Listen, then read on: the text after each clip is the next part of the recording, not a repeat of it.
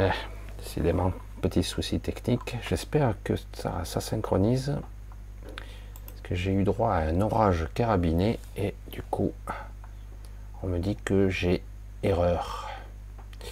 Alors, je vais attendre comme d'habitude votre retour. J'espère que vous m'entendez bien, parce que j'avais un débit qui s'est écroulé d'un coup. Là, ça s'est calmé, une grosse, grosse pluie. Alors, je vais regarder si, par hasard, votre retour. Voilà. Voilà, vous me dites si c'est OK.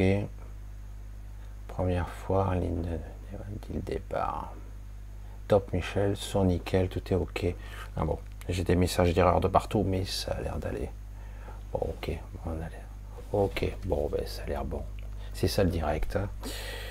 Voilà. Si vous saviez la pluie qu'il y a eu, ça faisait un bruit. J'ai dit, je peux pas lancer, c'est pas possible. Un bruit. Bref, je parle pas très fort, ça va. Image ok, c'est ok. Allez, bon, on va dire que c'est bon.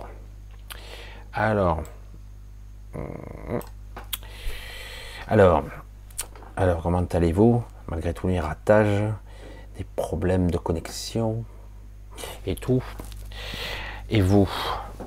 Alors, j'ai tellement de choses.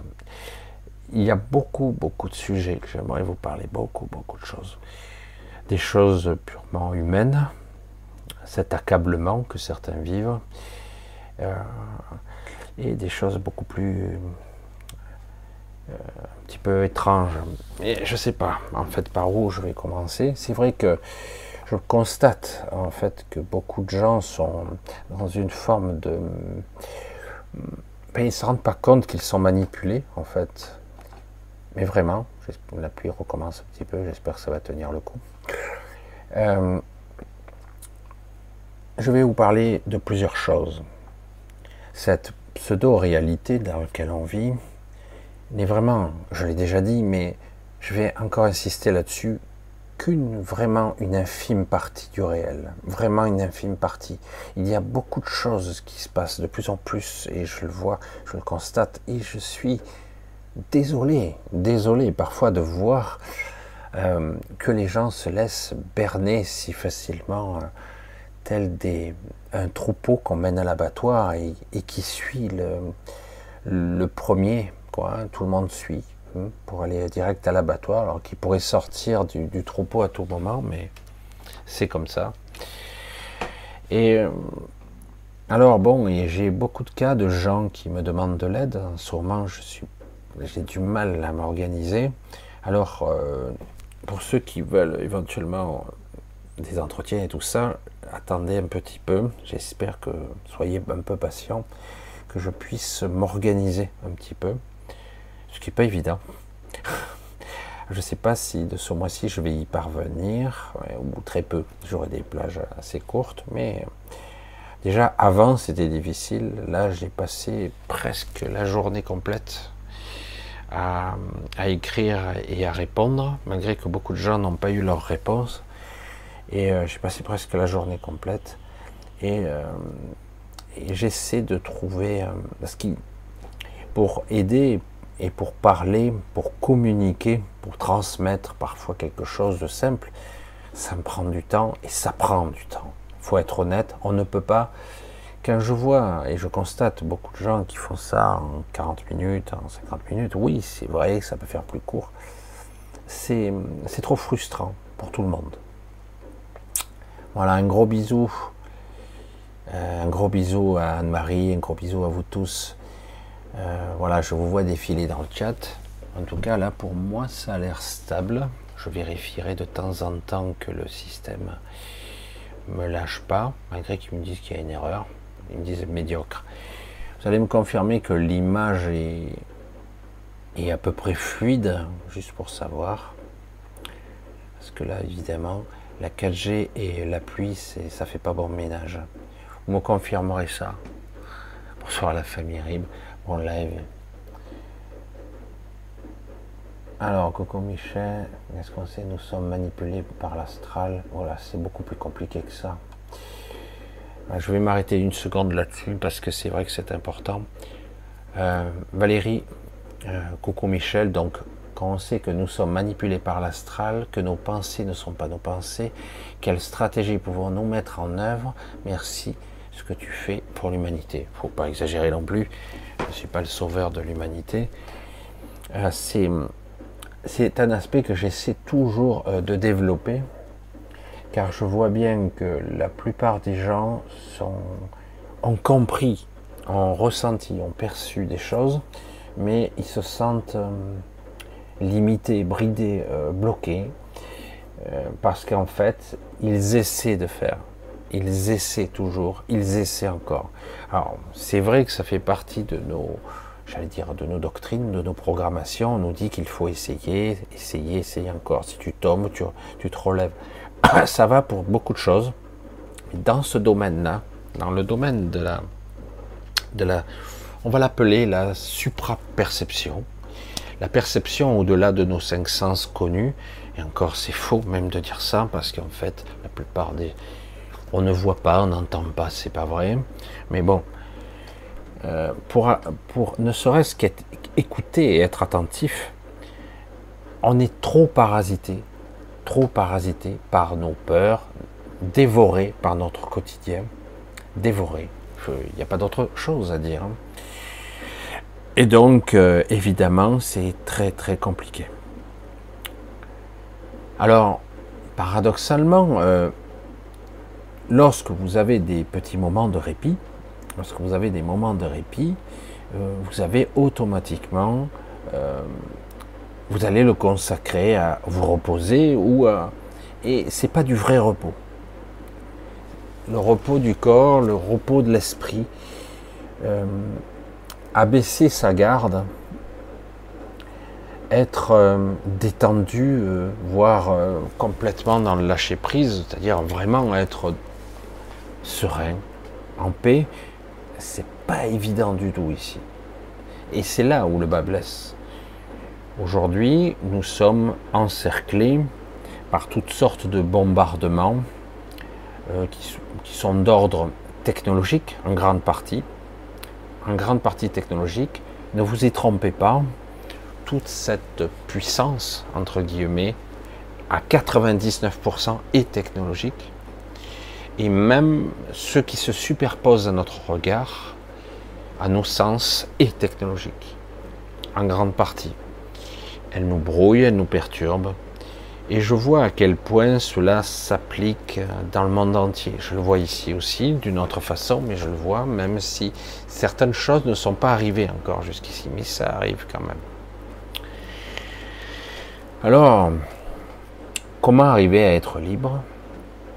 Comment parvenir à entrevoir un petit peu le réel sans se laisser berner par je voudrais, je souhaiterais et que l'ego il a, il se sent toujours poussé par une sorte de volonté à faire ou à construire, je veux comprendre, etc.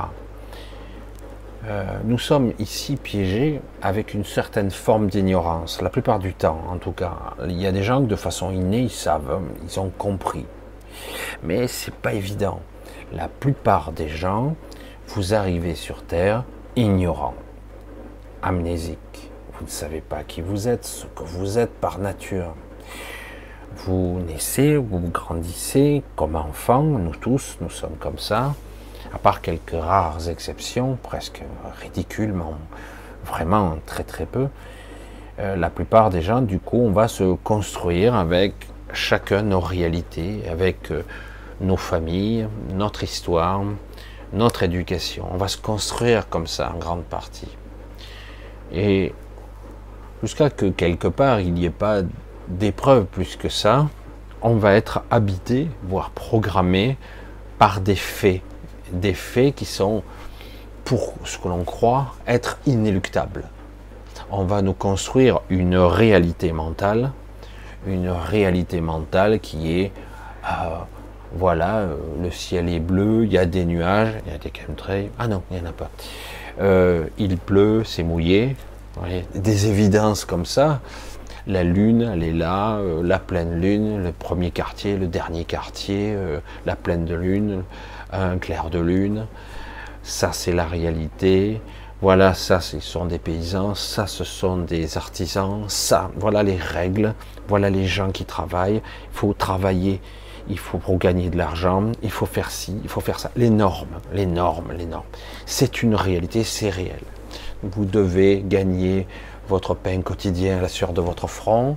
Certains essaient de se débrouiller, de prendre des raccourcis, euh, mais le fait est que quelque part, euh, on a assujetti la survivance à l'argent.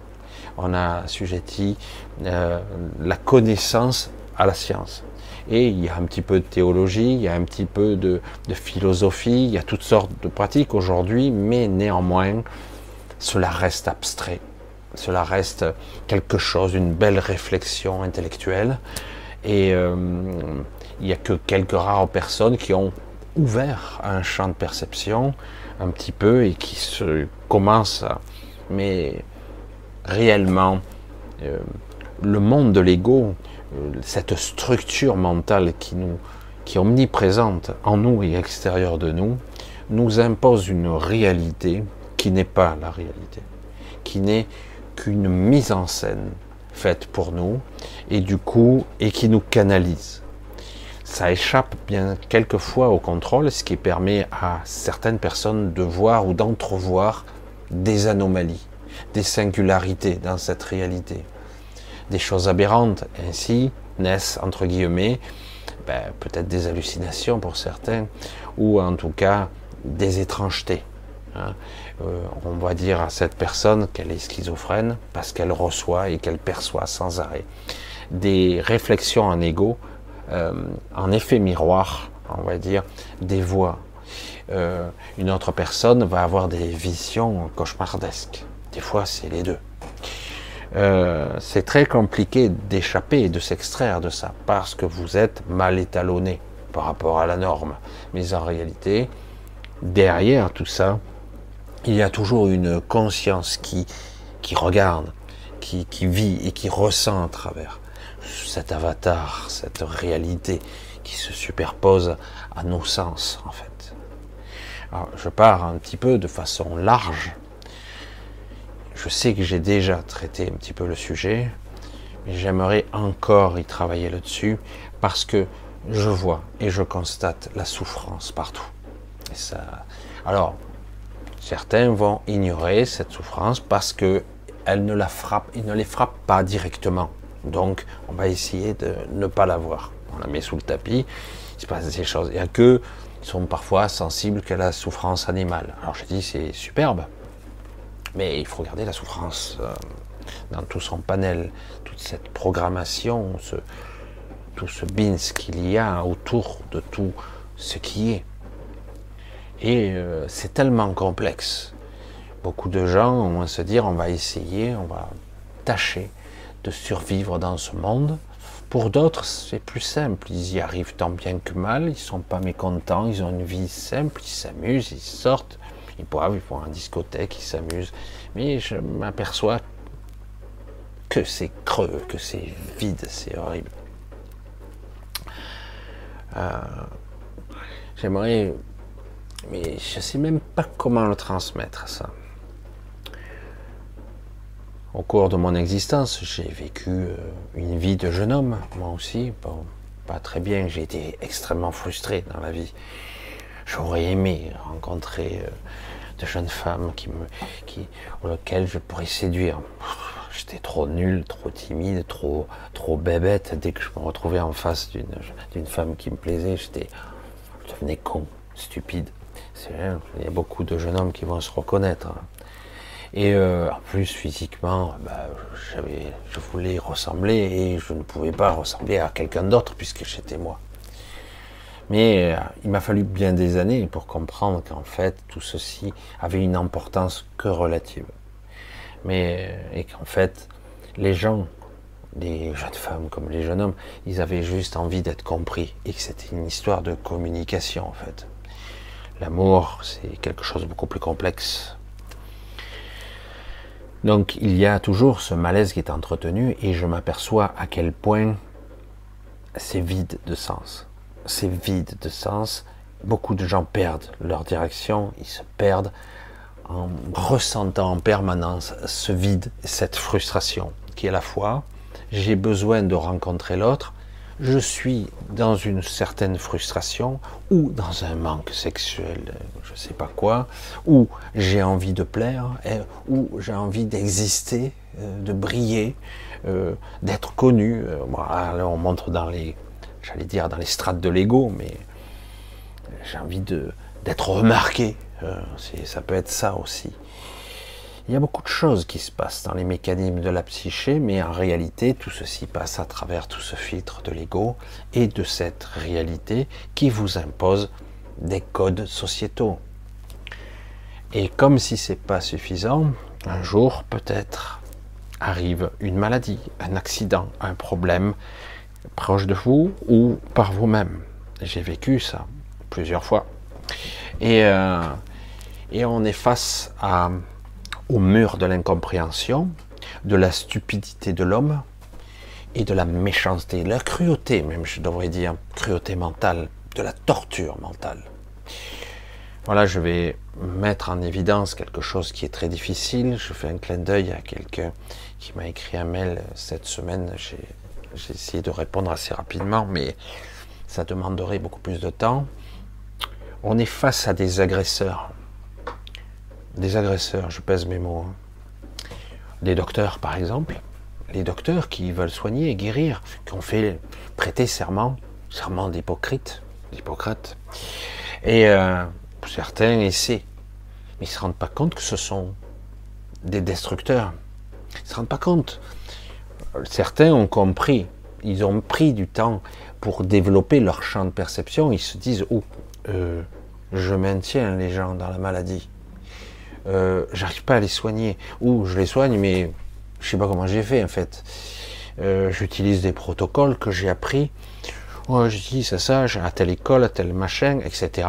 Mais au final, il s'aperçoit que les gens s'en sortent parce que quelque part, ils ont la capacité de guérir. C'est pas eux. Mais souvent, qu'est-ce qui se passe? Je l'ai vécu. Je l'ai vécu. Combien de fois? Pour mon père, je l'ai vu. Et pour moi, c'était spectaculaire. Au début, j'ai vécu la, peur, parce qu'on vous dit, moi je, me retrouve inconscient, moi je perdais connaissance. Moi. Euh, je me retrouve dans la salle de bain, baignant dans mon sang, je dis c'est quoi le problème? Euh, Je dis je me réveillais, je dis mais je suis où? Qu'est-ce qui se passe? J'avais perdu connaissance et en tombant, je m'étais ouvert le crâne en plus. Donc je pissais le sang et, euh, choisissez pas où vous tombez. Euh, et, là, j'ai commencé, j'ai dit, il y a un problème. J'avais, euh, je mangeais plus, je perdais des kilos, etc. Et j'ai repris depuis. Hein. Et euh, là, c'était en 2005 à 2006, 2007. Et euh, jusqu'au moment où je vais voir un docteur qui est un nulard, inimaginable. Alors, je pense qu'il n'est pas nul, mais en fait, il n'a pas envie de se faire chier. Voilà, vous faites ci, euh, vous vous détendez. Oui, c'est vrai qu'on peut se détendre, c'est bien, mais c'est un peu court. Hein. Il faut étayer tout ça. Et finalement, bon, j'ai fini par passer un examen. Hein, je ne me rappelle plus comment ça s'appelle, je m'en fous un petit peu. Donc, il vous passe la caméra dans la gorge, etc. Panique à bord, il faut faire des prélèvements. Euh, alors, alors j'étais conscient à ce moment-là, j'avais ce tube d'un centimètre dans la gorge que je m'étranglais. Je, je sais que certains l'ont pratiqué, c'est vraiment pas cool. Euh, gastroscopie, bref. Et euh, du coup, ils font des prélèvements, ils s'aperçoivent que j'ai des tissus néoplasiques, etc. Que c'est tout pour souffler à l'intérieur, qu'il y a plein de tissus. Alors là, il faut tout enlever. du coup, sur le moment, euh, vous n'êtes pas serein puisque vous avez en face de vous des scientifiques en blouse blanche, des gens qui voient un résultat. Résultat, ça égale ça, ça égale danger, danger égale mort. Et tout va à l'avenant comme ça. Pour eux, c'est une évidence, mais ils ne s'aperçoivent pas, ces pauvres cons, et j'insiste, qu'ils tuent des gens. Il m'a fallu des années pour apprendre tout ça, des années, pour le voir, des années pour euh, arriver à sortir de ce bourbier. parce que c'est un bourbier mental. Vous êtes dans la panique, vous êtes dans la peur. En plus, quelque part, euh, euh, vous n'êtes pas prêt. On n'est pas préparé à la mort. On n'est pas préparé. On n'est pas dans une civilisation, une société qui prépare à la mort ou qui, qui, qui l'explique ou qui essaie en tout cas de l'exprimer. Non, non, c'est tabou. On cache les choses, on camoufle. Euh, mamie, elle est au ciel, euh, etc. Ouais, ouais. Bon. on peut peut-être expliquer un peu mieux. Non, mais c'est un enfant, il n'a pas besoin de savoir etc., etc. Donc on, camoufle tout ceci. Donc quelque part, lorsque vous êtes, euh, vous avez des marqueurs partout, métastasés, machin, c'est panique à bord. Hein. parce que métastase égale mort. Hein, c'est ça.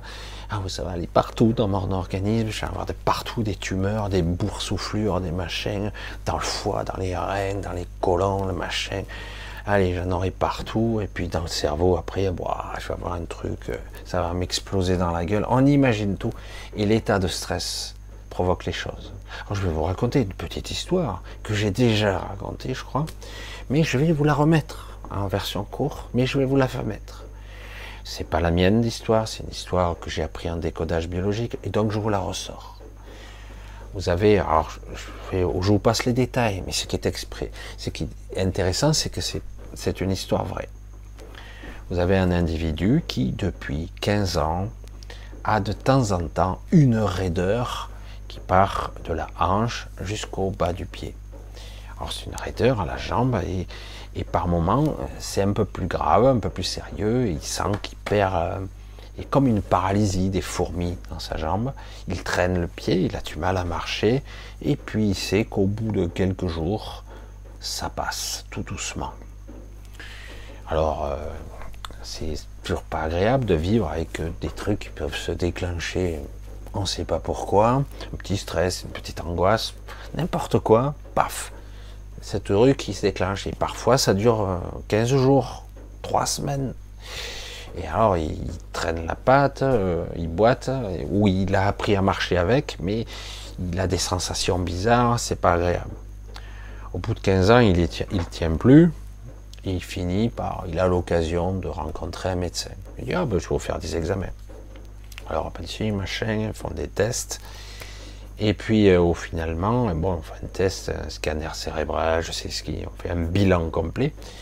Et il découvre, la première fois, il, explique qu'il a un truc. Alors, je ne me rappelle plus le terme scientifique. Ou, il dit, je comprends pas, c'est quoi comme maladie C'est du sérieux, mais ça se guère pas, mais bon, je vais vous donner un petit peu un traitement euh, qui pourrait vous aider à ralentir le processus. Alors il comprend pas trop, euh, c'est grave. Faites avec. Il est tombé cette fois-ci sur un médecin relativement intelligent qui n'a pas créé ce qu'on appelle un conflit sur le diagnostic. Et euh, mais ça marche pas quoi, il, ça fait rien du tout en fait. Il finit par aller voir un autre médecin euh, qui est un spécialiste, attention, hein, un bac plus 300, comme je vous en parle souvent. Je sais, je donne l'impression d'avoir une dent contre lui. Eh oui, c'est peut-être que parce que ces gens avec des égaux surdimensionnés sont tellement sûrs d'eux. Ils tuent des gens en masse, mais c'est pas leur faute. C'est surtout pas leur faute. Hein. C'est la faute, ben, la maladie maladie, euh, les corps, personne ne réagit de la même façon, ah, donc c'est pas ma faute. Donc, il va voir ce spécialiste et il dit Ah, ben, vous avez, et il lui dit Mais je comprends pas, c'est quoi ce terme? Ben, vous avez une sclérose en plaques. Euh, euh, une quoi? Une sclérose. Mais non, c'est pas possible, ça fait des années que j'ai ça. Mais ça fait longtemps que je traîne ça. C'est vrai, il y a des fois ça dure un peu plus longtemps, mais ça passe à chaque fois vous avez une sclérose en plaques, c'est incurable. Et donc, euh, je pourrais essayer de vous faire euh, des traitements, mais au niveau cérébral, vous pouvez avoir des mini-attaques. vous avez des pertes de connexion. C'est au niveau de la myéline du cerveau, etc. Et, et donc, vous pouvez perdre l'usage de la vue, une jambe, un bras, les deux, la paralysie complète, que sais-je. Ça peut arriver, vous pouvez avoir des attaques sérieuses, ça sera de plus en plus grave, mais on a des traitements qui pourront ralentir ça, etc., etc. Mais vous êtes sûr, mais, ça mène à la mort. ça peut, ça met du temps, mais avant d'en arriver là, souvent on est, voilà, ça peut arriver c'est grave quand même, paralysie, etc. Le mec, euh, il se renseigne, il va chez lui, euh, un peu paniqué, il voit sclérose en plaques sur, sur Google, c'est la catastrophe. pour se stresser, il n'y a pas mieux. Le lendemain, il se lève, mais non, il ne peut pas se lever. Son corps est complètement paralysé de la tête aux pieds. Il est là avec les yeux hagards, prisonnier d'un corps, il arrive à peine à faire des tremblements. Tout est déconnecté au niveau neuronal, les nerfs, déconnexion. Et euh, alors, euh, quelqu'un arrive, je crois que c'est sa femme, arrive, panique à bord. Il amène, à ben, il a eu une crise de sclérose en plaques. Moi, le scientifique, je l'avais prédit, vous avez vu. Voilà, le lendemain, j'espérais qu'il tiendrait plus longtemps. Qu'est-ce qui s'est passé? Je vous l'ai déjà dit. Un conflit de diagnostic. Un stress libère tous les autres stress il ouvre les vannes. La peur, la peur panique, la peur de mourir, cette peur qu'on n'a pas expliquée, qu'on n'a pas développée chez les gens depuis leur enfance, qu'on a créé, dire la, mort c'est la fin, la mort c'est le néant, la, mort c'est l'anéantissement de tout, c'est terminé, il n'y a plus de projet, il n'y a plus de rêve, tu, tu on coupe, on débranche la prise. Alors on a beau t'expliquer qu'il y a des religions et tout ça, mais au final, est-ce que tu y crois vraiment? C'est pas sûr. Il y a toujours le doute hein, existentiel. Donc, on fait des enfants, on essaie de transmettre, on essaie de donner un héritage, de, de travailler pour eux, pour qu'eux ils transmettent. Mais au final, on se retrouve coincé dans un processus complexe. Voilà cette putain de réalité, je parle mal. Hein. Et oui, parce que à tous les étages, on nous fait ça. Hein, politique, machin, stratégique, travail, c'est comme ça la réalité. C'est comme ça. Si tu as une maladie, tu as un cancer, tu as une sclérose en plaques, le problème c'est que tu as un connard de, médecin qui ne sait pas comment, parce qu'il a choisi cette branche, soi-disant pour sauver des gens, puis pour gagner bien sa vie, puisqu'il en avait l'intellect, la capacité d'apprendre. Et donc, il fait ça, et le nombre de conflits du diagnostic, parce que les gens, d'un coup, voulaient terroriser faut-il savoir la vérité? Ça dépend. Peut-on préparer les gens? Oui. Alors des fois, certains le préparent un peu, mais certains s'y attendent. Alors le problème, c'est qu'ils attendent, ils attendent. Imaginez le stress, je l'ai vécu, quand vous fait des prélèvements. Ici, au foie, machin, on vous découpe. Morceau ici, un morceau là. Et puis vous attendez les résultats de l'anapathe, de ce médecin qui, analyse scrupuleusement puisque lui aussi, c'est cellule néoplasique, fonction de base complètement dérivée. Qu'est-ce qui se passe? La cellule n'obéit plus à un système de sa spécialisation. Elle, fait n'importe quoi, la cellule. C'est une cellule cancéreuse.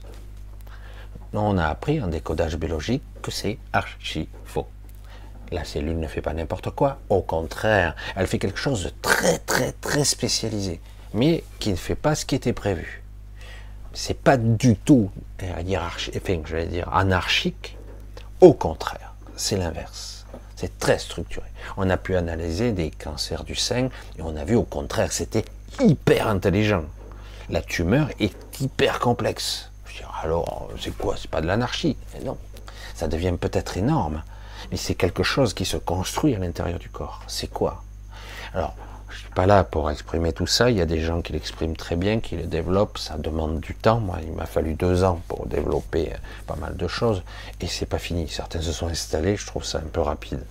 Parce que ça demande énormément de temps pour approfondir chaque cas qui est unique. Mais comprendre déjà les bases, c'est assez intéressant. Qu'il y a toujours ce qu'on appelle des, des erreurs de contact.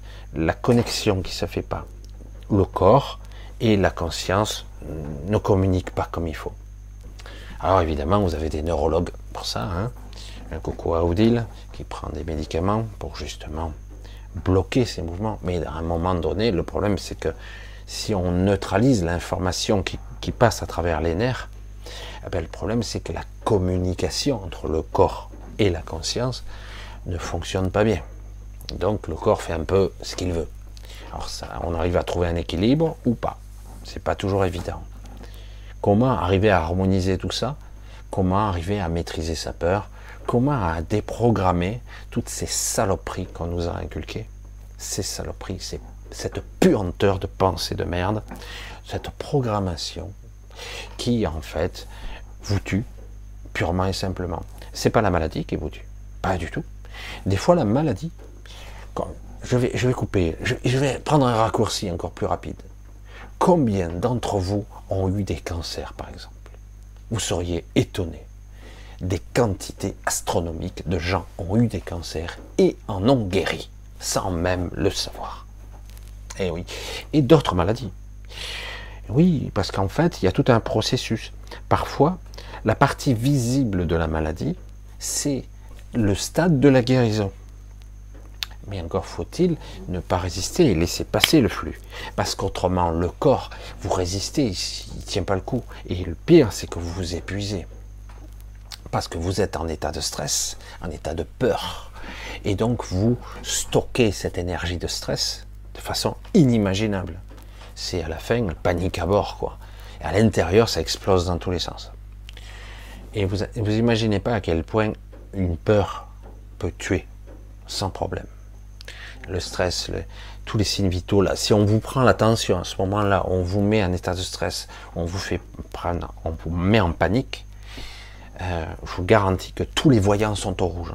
Il n'y a aucun problème. Hein. Le cœur va exploser, euh, le cerveau, euh, sérotonine, il y a tout qui est à fond. Tout est déréglé. Au niveau métabolique, vite il faut l'hospitaliser, ça va exploser de partout. Quoi. Et, et en plus, comme si c'est pas suffisant, parfois l'organisme va sécréter de l'acide. Il va bloquer les muscles. Il va attaquer les articulations. Il, va attaquer le cerveau. Parce qu'on sécrète de l'acide. C'est comme si le corps se rongeait lui-même par son propre stress. Pour ça je dis aux gens, comment vous apprendre à vous détendre? On te dit que tu vas crever, tu veux te détendre? Et je dis, ça vient de toute cette putain d'éducation. Qu'est-ce que je parle mal ce soir?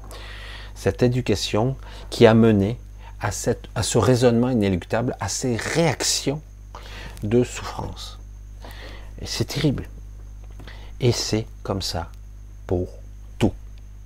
Dans ce monde de merde, dirigé par des enflures, des ordures, des sacs à merde. Souvent je dis ça, parce que franchement, je ne sais pas comment dire autrement, qui prétendent détenir un secret, euh, une intelligence, un savoir, alors que ce sont des ordures.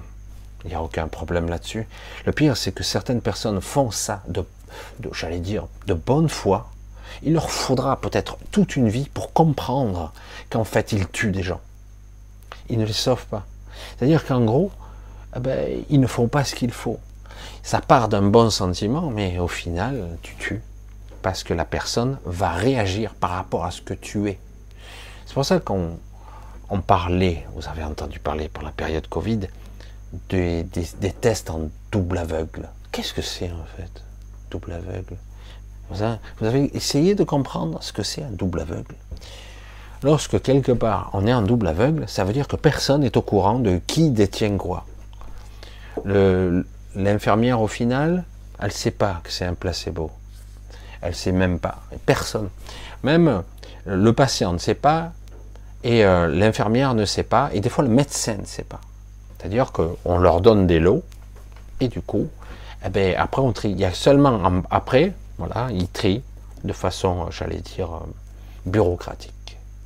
Ah, lui, il a eu la, dose A, l'autre, il a eu la dose B, l'autre, il a eu C. Ok, voilà les réactions par rapport au placebo, par rapport à ça. C'est jamais fiable. Jamais, jamais, jamais, jamais. Vous pouvez, il y a des gens, vous les piquerez avec de l'eau distillée, ils pourraient avoir des réactions. Pourquoi? Parce que quelque part, euh, il s'attend à avoir des réactions. Alors du coup, il peut simuler son corps des réactions, des réactions vives et même des réactions mortelles. Parce que c'est de la merde leur test. Parce que le paramètre de la psyché, c'est le plus puissant de tous. Vous pouvez, il y a des gens qui peuvent être guéris. Vous avez le médicament, vous êtes persuadé, euh, ça va vous sauver, vous verrez, et la personne peut se sentir mieux, voire même être sauvée. Certains n'y croient pas. Et pourtant, Ça va très loin, les mécanismes de la psyché. C'est pour ça que j'ai dit, il va falloir apprendre à maîtriser sa peur, la dompter. Hein, cette brûlure, cette, panique, cette terreur. Je connais ça, je, comme tout le monde. Hein. Ça m'est arrivé, j'ai été terrorisé tellement de fois. Et à un moment donné, oh, ça suffit c'est bon. Maintenant, j'ai plus peur. Ouais, ça arrive, ouais, ouais, mais ça dure pas longtemps. Je coupe court.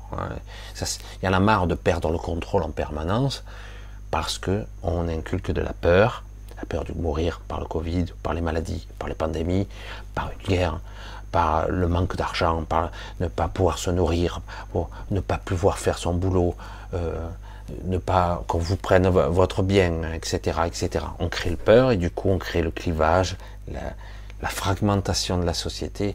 On veut casser les liens qui existent entre les gens, etc., etc. Et en plus, les médecins font de la merde. Je sais pas. Alors, on avait des naturopathes qui au moins avaient.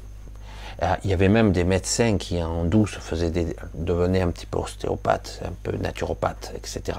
Maintenant, il est obligé de se cacher parce que c'est presque illégal.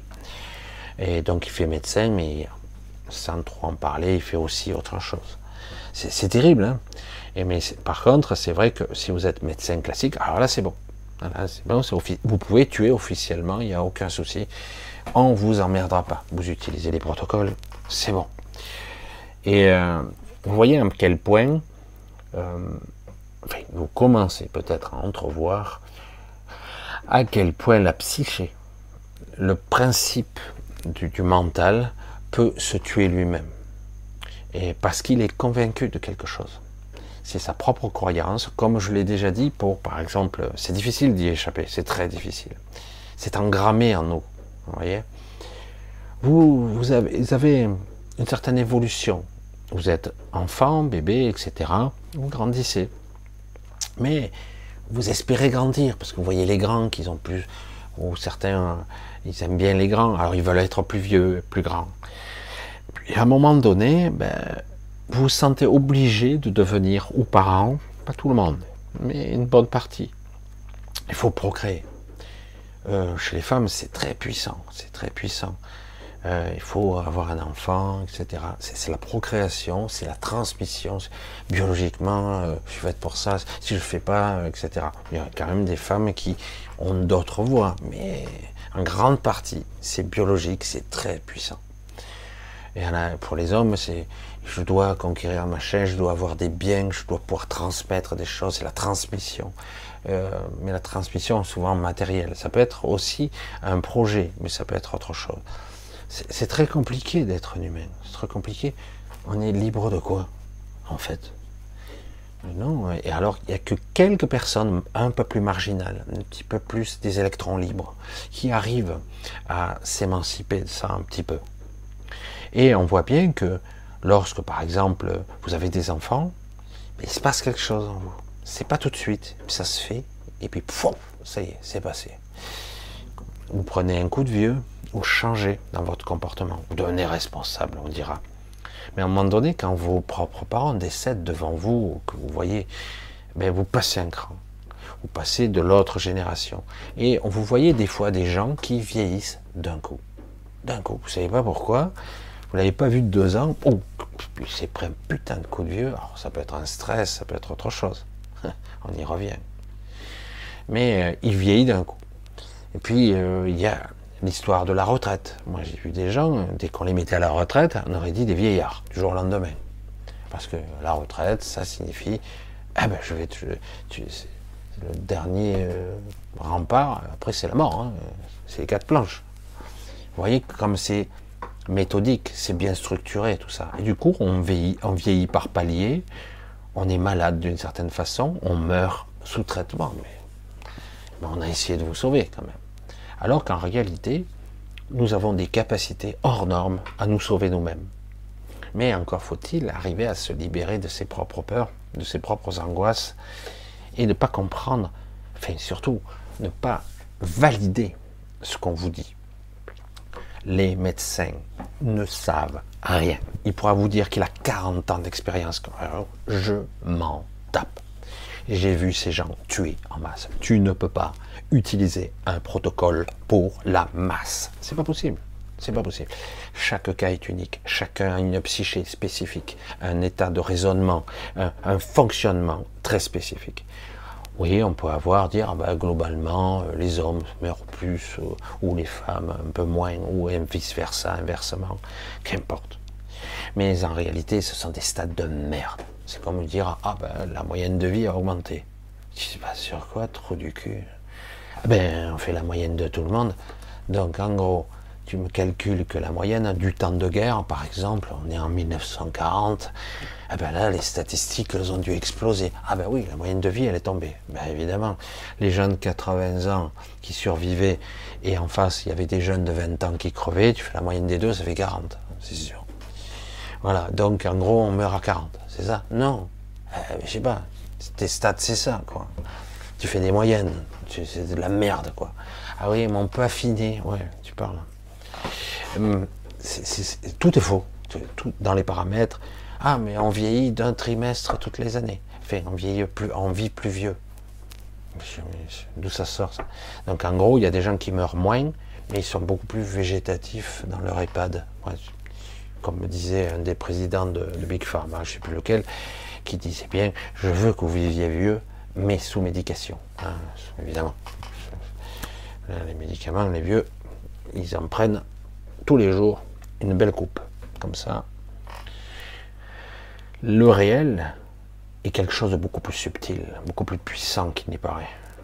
J'entrevois et je suis navré, désolé, catastrophé parfois, de voir la, la superficialité, j'allais dire la simplicité, la bêtise des gens, le côté superficiel, le côté bête ce côté euh, je veux, voilà, je suis prisonnier de mon ego et je suis prisonnier de mes pulsions. J'ai envie de m'amuser, voilà.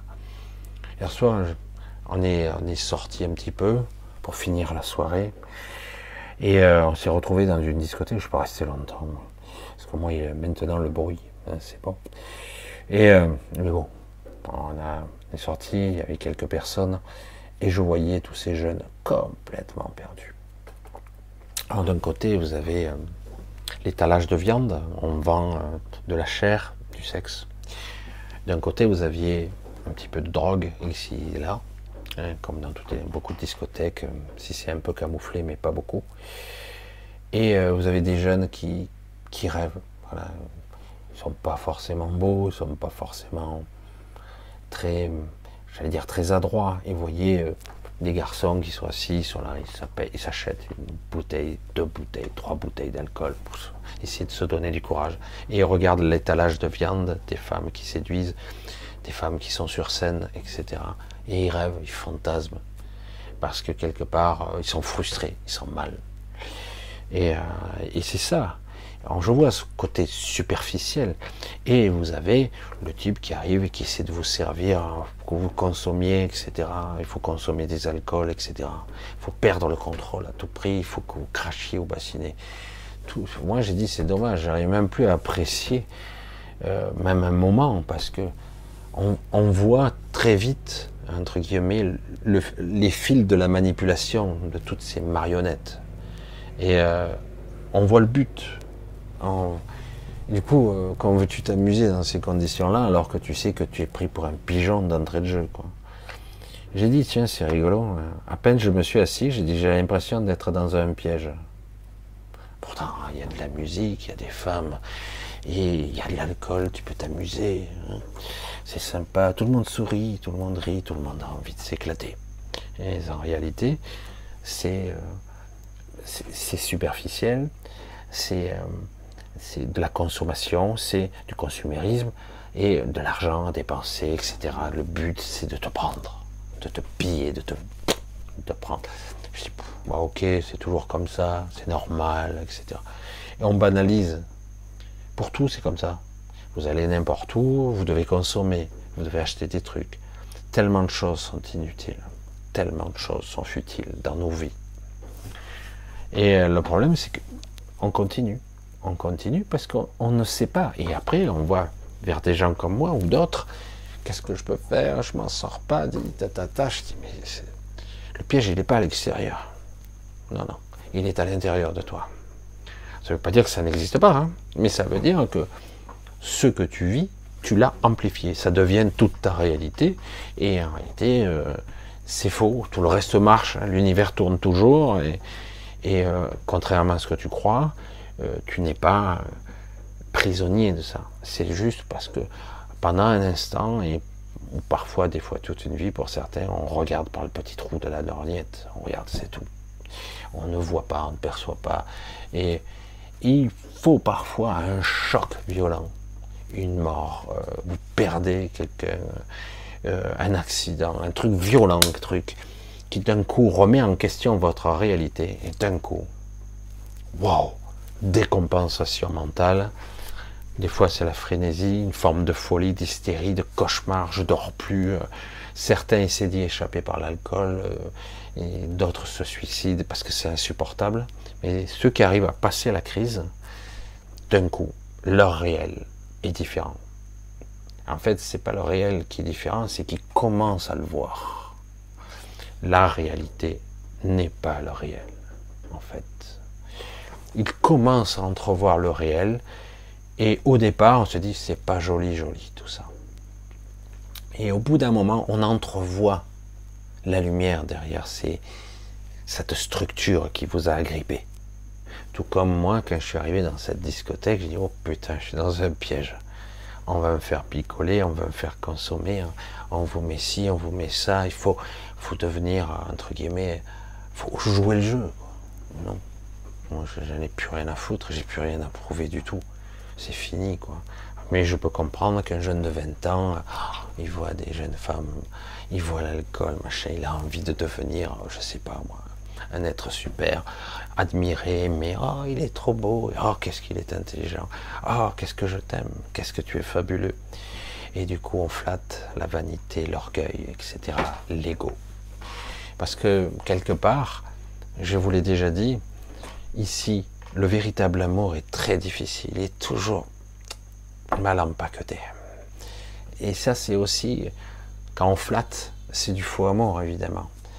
Et euh, le véritable amour, écoutez bien, le véritable amour ne fait pas souffrir. Si quelqu'un souffre pour une raison ou une autre, le manque, etc., c'est beaucoup plus complexe qu'il n'y paraît.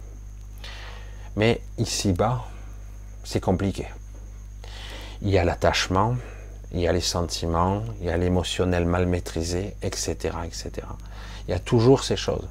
Il y a toujours un moyen d'empêcher l'autre de vivre par amour. Il y a beaucoup de gens comme ça. Euh, mais peut-on en vouloir à une mère de vouloir protéger son fils ou sa fille? Et, euh, et d'un autre côté, si on surprotège, peut-on laisser vivre quelqu'un? Laisser faire ses expériences. Ah, mais non, j'aurais dû la protéger, il serait pas si, ce serait pas passé ça, etc.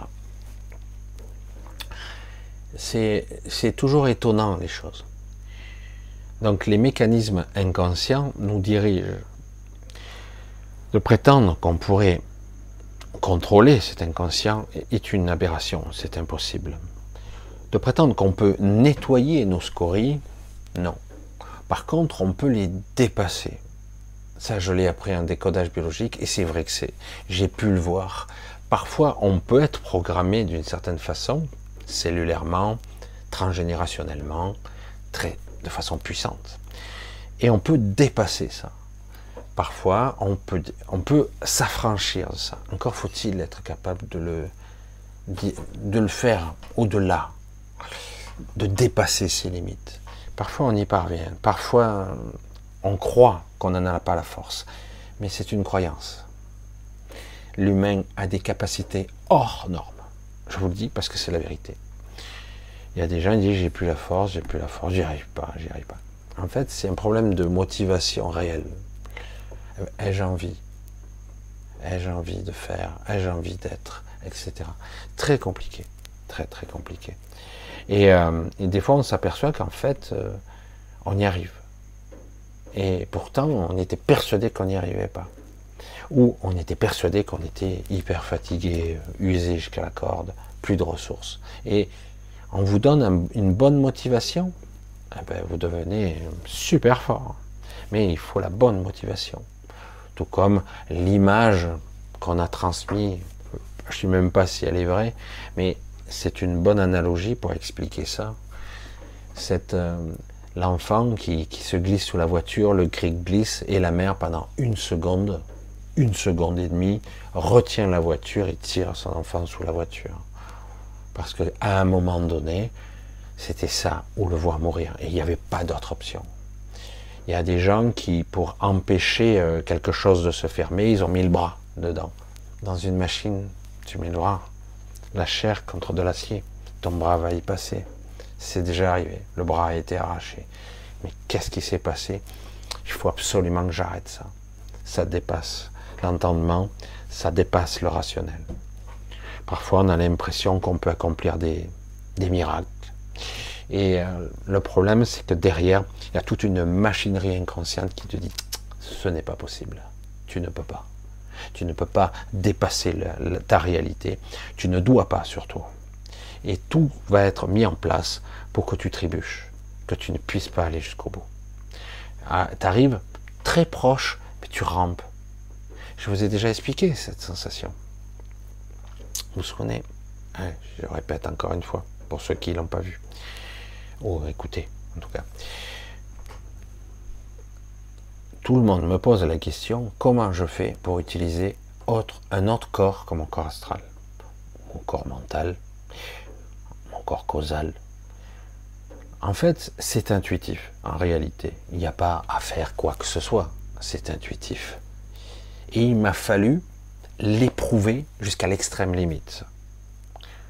Parce que intuitivement, j'y arrivais pas au départ, parce que j'étais programmé à emprunter mon corps astral pourquoi vous avez autant de récits astral Parce que nous sommes programmés pour aller dans l'astral, parce que dans l'astral, ils peuvent nous contrôler, en grande partie en tout cas. C'est très difficile. Et donc, comment arriver à emprunter un corps éthérique pour aller sur des plans morantiels, des plans imaginals, des, voir un système pranique, euh, le, pour commencer à entrevoir le plan, la structure fractale dans la multidimensionnelle, multidimensionnalité, là on commence à l'entrevoir, mais comment parvenir à ça? Je vous ai parlé il y a déjà pas mal de temps, ces êtres que je ne vois plus en ce moment, puisqu'ils s'occupent d'autres personnes, et puis j'ai pas besoin de leur aide, des six, les six qui nous parlent de temps en temps, nous réunissent, mais pratiquement plus en ce moment. Ils font, ils ont leur tâche à eux. Les six sont des repentis. Ils sont une forme, j'allais dire, ce sont des, des archontes, on va dire ça, qui sont décidés de changer de voie. Ça ne veut pas dire qu'ils sont saints. Ça ne veut pas dire qu'ils sont super gentils. Non, ça veut dire que la voie qu'ont choisi les autres, qui vivent dans une sorte de no man's d'une autre dimension, hein, euh, et qui nous dirigent par l'intermédiaire d'entités qu'ils ont plus ou moins créées. C'est euh, ces êtres qui ont décidé de corrompre certains individus qui nous dirigent pour nous manipuler, pour atteindre, pour avoir atteindre leur but. Il faut ça d'une autre dimension. Hein. C'est ça qui est fort quand même. Hein. Évidemment, c'est à vous d'aller. Euh, lorsque vous pénétrez l'astral, ils peuvent vous en, embobiner, vous parasiter en fait. Ils sont, ils sont là sans être là. C'est plus de l'induction, mais en fait, ils vous parasitent les pensées, l'énergie, etc. Donc, où je veux en venir avec ça, c'est que quelque part, il y a énormément de d'énergie ou d'êtres, d'entités quantiques qui ont quitté le navire parce que l'évolution, le chemin qu'ils ont choisi est voués à l'échec. Ils le savent, ils essaient de changer les lignes temporelles, ils arrivent à perturber, à foutre le bordel, mais aucun des, scénarios qui existent ne peut aboutir à leur victoire. Ils ont déjà perdu. Mais le problème, c'est qu'ils peuvent faire beaucoup de dégâts quand même. Et ils essaient de retarder les échéances sans arrêt, ils repoussent, ils modifient. Mais c'est le bordel. Quand les six sont, m'ont entre guillemets interpellé, ce que je ne savais pas, parce que moi j'en voyais un en particulier, puis deux, et, euh, je ne comprenais pas ces êtres, en fait. Ils m'apparaissaient comme étant humains, mais ils ne l'étaient pas, évidemment, et je pensais même qu'ils avaient des corps, mais alors qu'en réalité, ce sont des purs esprits, ils n'ont pas, de, pas de corps. Ils m'apparaissaient physiquement, mais pour me faire plaisir, pour me, pour me, pour m'approcher. Je n'étais pas le seul. Hein. Et donc, à un moment donné, ils m'ont fait un cadeau qui était très douloureux. Je le dis parce que je le répète encore, parce que c'est important. Comment aller dans l'astral? Certains, j'aimerais me décorporer, on dirait que c'est fabuleux, c'est l'alpha et l'oméga. Je dis, mais vous le faites déjà. Vous n'en êtes pas conscient, mais vous le faites déjà. Et euh, moi, bon, je m'en souvenais plus ou moins. Il y a des périodes, c'est parfait. Il y a des périodes, je suis plus perturbé en ce qui me concerne. Et il y a des périodes, je, vais dans des trucs, il des endroits incroyables, je rencontre toutes sortes de personnes. Mais il y a des périodes, c'est blackout pendant trois semaines, je ne sais pas ce qui se passe. Et c'est comme ça. Et je me sens handicapé dans ces moments-là, bien souvent. Mais là, à un moment donné, puisque j'étais toujours avec mon corps astral, je jouais à Superman, je sautais des montagnes, je passais à travers les murs, je me téléporte, je fais toutes sortes de trucs. Je suis super fort. Et je modifiais même ma réalité, hein, carrément, par la pensée. Waouh, je pouvais modifier des structures et tout. Ça demandait un effort, mais c'était bon, hein, j'y arrivais, c'était super. Et puis, à un moment donné, on me disait, viens jusqu'à nous. Pourquoi faire? Et viens jusqu'à nous, tu apprendras des choses. Et par curiosité, j'ai voulu y aller la première fois, j'ai cru que j'allais crever. Voilà. La première fois que j'ai essayé de les suivre, j'ai cru que j'allais crever. C'était une souffrance immense. On me vidait. C'est comme si, euh, si on meurt, comme si on vous privait de toutes vos forces vitales, une impression de mourir. C'est terrible. Il y avait à la fois une programmation inconsciente, consciente, et un problème énergétique. Et puisque mon corps astral ne peut pas aller à ces endroits-là, ne peut pas. C'est, il faut impérativement utiliser d'autres corps. Ce corps astral va dans l'astral. On peut aller à des strates, on peut le modifier, on peut l'améliorer, le corps astral. Il peut aller dans les autres strates, dans les autres couches, etc. Mais il ne peut pas sortir de l'astral. Donc, qu'est-ce qui se passe? C'est qu'à un moment donné, vient jusqu'à nous. Et puis euh, après, quand je me réveillais, il me fallait 2-3 jours pour récupérer. Parce que c'était pas évident. Quand votre corps énergétique il a les batteries à plat, euh, vous avez beau vous lever le matin, vous pensez avoir dormi, eh ben, vous êtes euh, malade, en gros, pendant plusieurs jours. Après, on recommence, viens vers nous. Ben, là, ce coup-ci, merci, vous me l'avez déjà fait, je reviens pas. Et c'est très important. Alors, bonjour la confiance. Je les vois, eux, ils y arrivent, mais pas moi. Ça me gonfle, mais bon, tant pis. Au début, je n'insiste pas. Puis au bout d'un moment, j'essaye. Et je vois que je vais un peu plus loin, mais c'est pareil. Je me réveille le matin, je suis carabiné. Puis un jour, bien, j'arrive en rampant jusqu'à eux. Parce qu'au fur et à mesure que je m'avance, il y avait quoi à faire hein? Quatre pas. Hein? Oh, allez, cinq. Cinq pas. Je m'écroulais, je tombais à genoux. Hein, vous n'avez pas déjà entendu ça La génifection, etc. La perte d'énergie lorsque vous êtes en contact d'une entité qui vient d'une autre dimension. bref, le rayonnement, l'absorption de l'énergie de l'autre, ou le rayonnement de l'énergie de l'autre. Hein, c'est un petit peu pareil. Vous pouvez d'un coup perdre de l'énergie, vous retrouver à genoux devant la personne, mais en réalité, c'est que vous avez une perte d'énergie. C'est un peu complexe tout ça c'est pas forcément négatif, c'est que la personne, l'être qui est en face de vous rayonne tellement beaucoup plus que vous. Et du coup, il y a une dispersion de l'énergie. Votre propre énergie n'est plus assez cohérente pour se maintenir. Vous, avez du mal à vous maintenir en vie. Ou, à l'inverse, la personne peut d'un coup vous transmettre sa propre énergie. Et du coup, ça reparamètre, entre guillemets, votre métabolisme. Ça le réinitialise, on va dire, ça le fait redémarrer. J'ai fait une petite aparté un peu compliquée, mais donc à force de demander, puis à un moment donné, j'ai dit c'est trop douloureux, j'y arrive pas. Et à un moment donné, je vais arriver jusqu'à eux, il se recule, et là, je m'aperçois que ce coup-ci, je ne me réveille pas. D'habitude, lorsque je suis au bout du rouleau, je me réveille brutalement dans mon lit, complètement en sueur, euh, comme si j'avais fait un cauchemar et épuisé. Mais là, je ne me réveillais pas. J'ai dit, je vais crever là. Je, le vois, je suis allé trop loin et là, j'ai pas assez d'énergie pour revenir. J'ai parcouru une trop grande distance, je ne peux pas regagner mon propre corps. Ça va rompre, je vais mourir.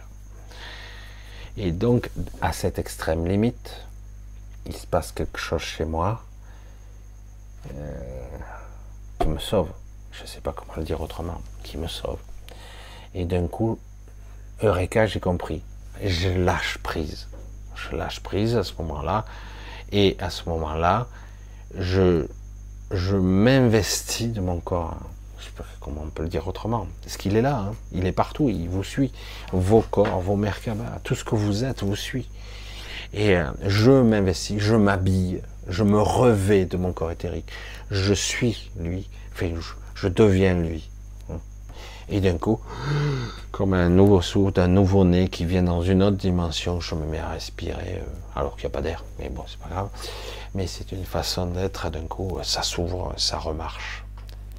Après, je me suis dit, est-ce que je me réveille à ce moment-là, un peu moins fatigué ce coup-ci Et j'ai dit, mais est-ce que je saurais encore le faire parce que j'ai pas compris comment j'ai fait Je l'ai fait, mais j'ai pas compris comment j'ai fait.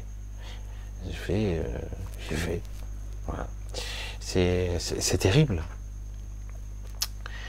Et donc, euh, je regarde un petit peu si tout fonctionne, parce que toujours un petit peu mon angoisse. Ah, c'est toujours pareil. Ah ben voilà, le flux est excellent, donc c'est bon, ça continue. Voilà, je préférais vérifier parce que avec moi. Donc, euh, tout ça pour expliquer qu'en fait, chaque fois que vous posez la question à moi, je ne sais pas comment faire tout ça, c'est qu'en ce qui me concerne, il a fallu que j'atteigne l'extrême limite pour faire sauter le verrou. Le verrou qui est, ben, soi-disant, mon instinct de survie, euh, des mécanismes d'autoprotection euh, qui sont intuitifs dans ma biologie, euh, dans l'atavisme, etc., qui font qu'au contraire, si ça m'aide soi-disant à survivre ici, ça me brille d'ailleurs, parce que ça fait partie de la programmation. Terrible, hein mais c'est comme ça. il a fallu que j'atteigne une extrême limite. Comme certains ont eu des maladies graves et très sérieuses, ils, ont survécu et d'un coup, ils voient la vie différemment. Ils commencent à percevoir.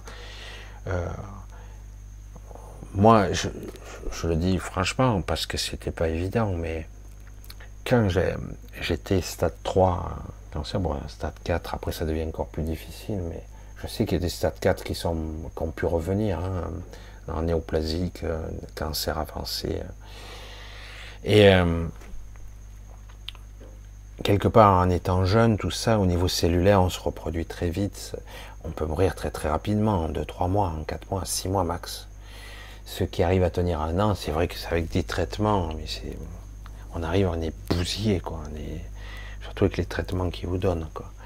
Le problème, c'est qu'il faut avoir assez de ressources biologiques pour pouvoir s'en sortir. Dans les mécanismes de la, maladie, c'est très compliqué de se dire je risque rien et de le ressentir, de le vivre dans sa chair, dire non, je vis telle époque, j'ai des ça, ça, ça, tel trouble, mais ça fait partie du processus de la maladie qui me permet d'évacuer, de d'éjecter de moi, de ma structure, le nœud de la maladie, le conflit, le nœud euh, énergétique qui s'est cristallisé dans la chair, dans la biologie. Parce qu'on n'a pas su le gérer avant, on n'a pas su gérer l'émotionnel, les pensées, du coup, ça s'est descendu dans la matière. Et donc, à un moment donné, il faut que ça s'évacue. La maladie nous dit quelque chose, le mal te dit, mais aussi, elle permet de d'évacuer quelque chose. C'est comme si tu, allais aux toilettes, quoi. Tu évacues, mais c'est du stress, de l'angoisse. Il faut que ça sorte. Parfois, ça passe par les stades de la maladie lourde. Merde, je suis très malade, je vais mourir. Donc, il faut que j'aille voir un médecin. Et le médecin va faire tout pour que tu guérisses pas, en fait. Mais non, je veux qu'il guérisse. Oui, mais justement, il était en train de guérir. Tout ce que tu as à faire, toi, c'est de renforcer la Non, c'est pas possible, parce que si tu renforces le corps de la personne, tu renforces le cancer. Donc le cancer te ronge encore plus vite. Donc j'ai dit, il faut faire quoi? Alors tuer la personne, comme ça si tu tues la personne, eh ben, la maladie, elle, va s'arrêter. Parce que qu'est-ce qu'on fait avec la chimio hein? C'est ce qu'on fait. La personne dit, ah ben j'ai moins de marqueurs. Tu m'étonnes, on a bousillé tout ton système immunitaire et tout ton corps est complètement bousillé par des produits chimiques de plus en plus toxiques. Donc à un moment donné, oui, la maladie régresse, pas pour tout le monde d'ailleurs, mais et puis à un moment donné, quand tu recommences à reprendre de la vigueur, la maladie reprend. C'est bizarre. Hein. en fait, la maladie, c'est un processus. Et souvent, c'est le processus de la guérison. Mais peut-être pas de la guérison qu'on croit. Mais comme on est persuadé que la maladie nous tue, donc quelque part, on joue contre elle. Hein. et d'ailleurs, les médecins nous aident bien. Antibiotiques, machin, truc. Et on y va, on charge la mule. Et du coup, on se bat contre un processus qui nous guérit. Mais peut-être d'une façon qu'on n'a pas compris, au niveau énergétique notamment. Et euh, donc, on a, on a pu déceler que souvent, il y a des gens qui, lorsqu'on avait les marqueurs, c'est qu'en fait, ils étaient en phase de guérison. Mais ça prend, encore faut-il laisser tout le système faire ce qu'il a à faire. Mais sans stress, sans angoisse, sans obstacle. Et c'est pas évident, parce que c'est interdit.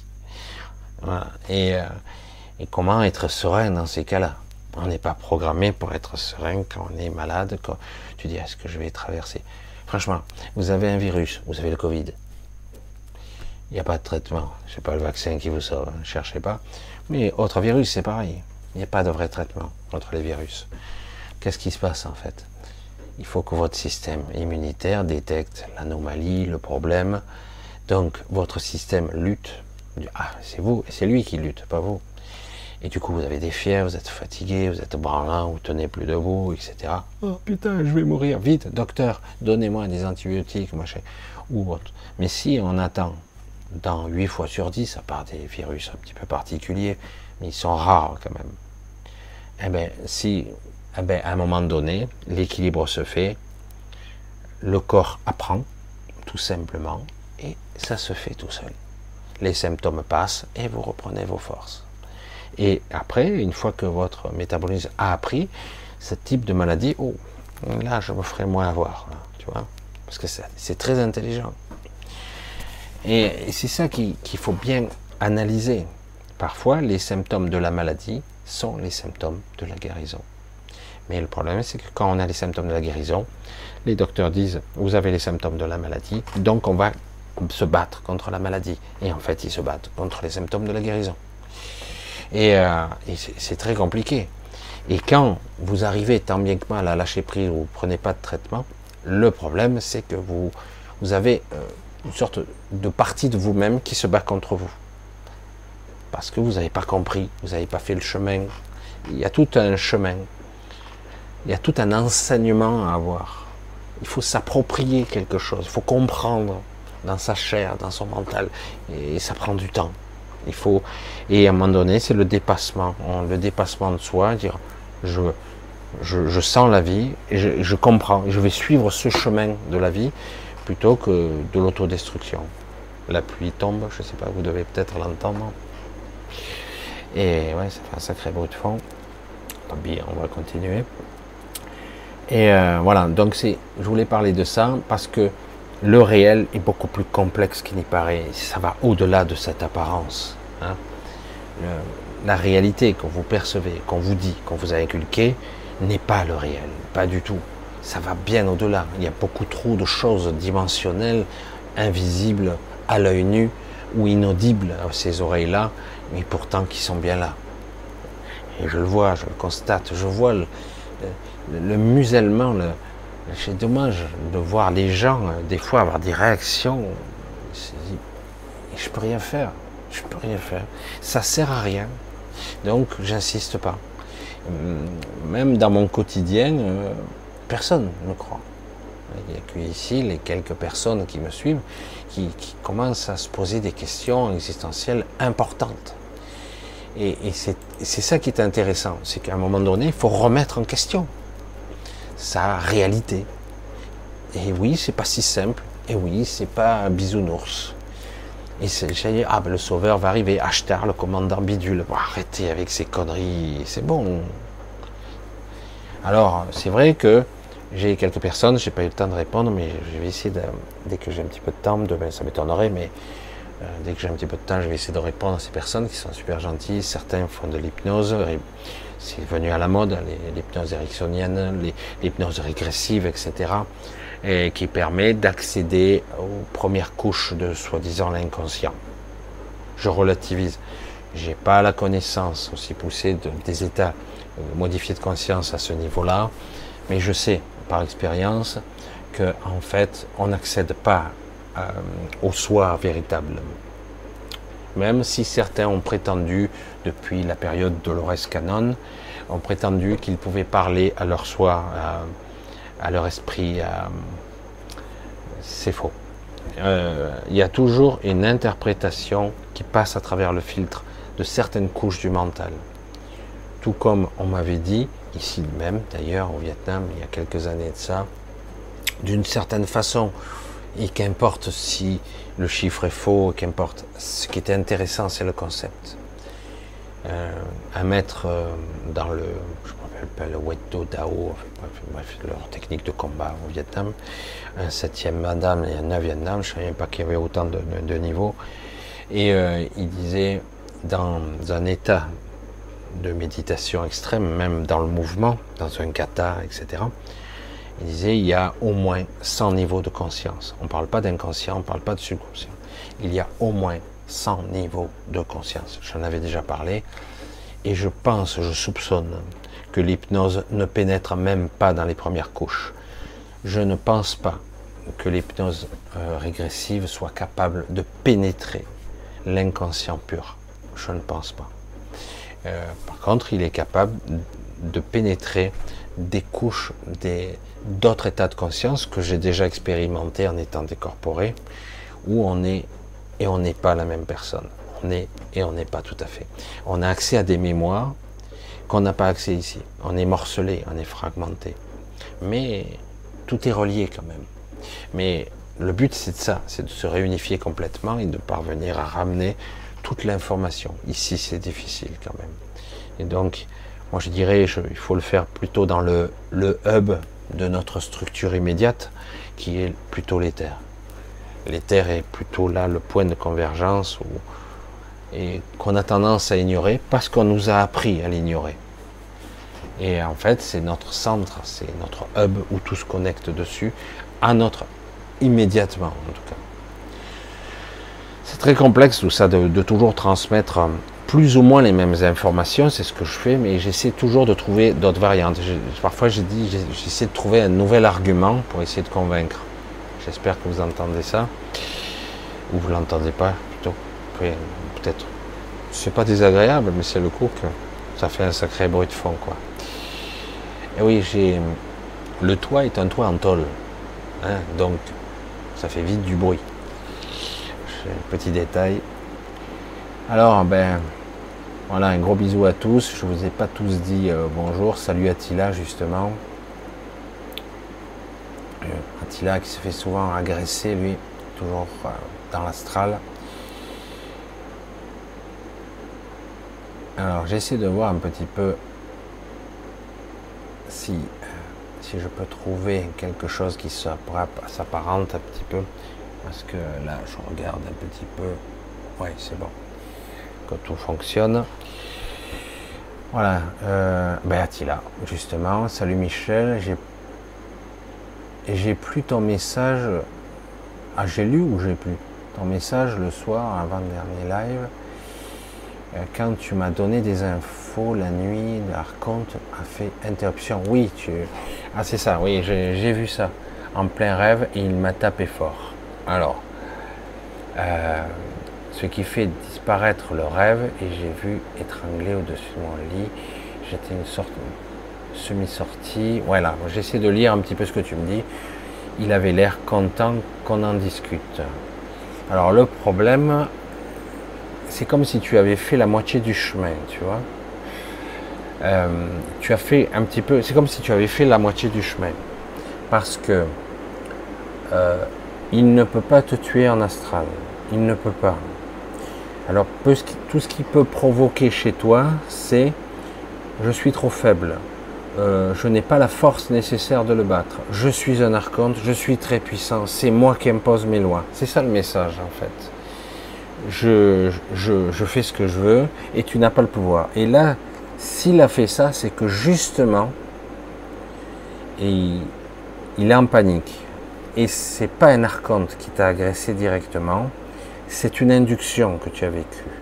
Tu as envie, tu en, tu en ressens tous les effets comme si c'était réel, mais en réalité, c'est un parasite de pensée. C'est une pensée parasite.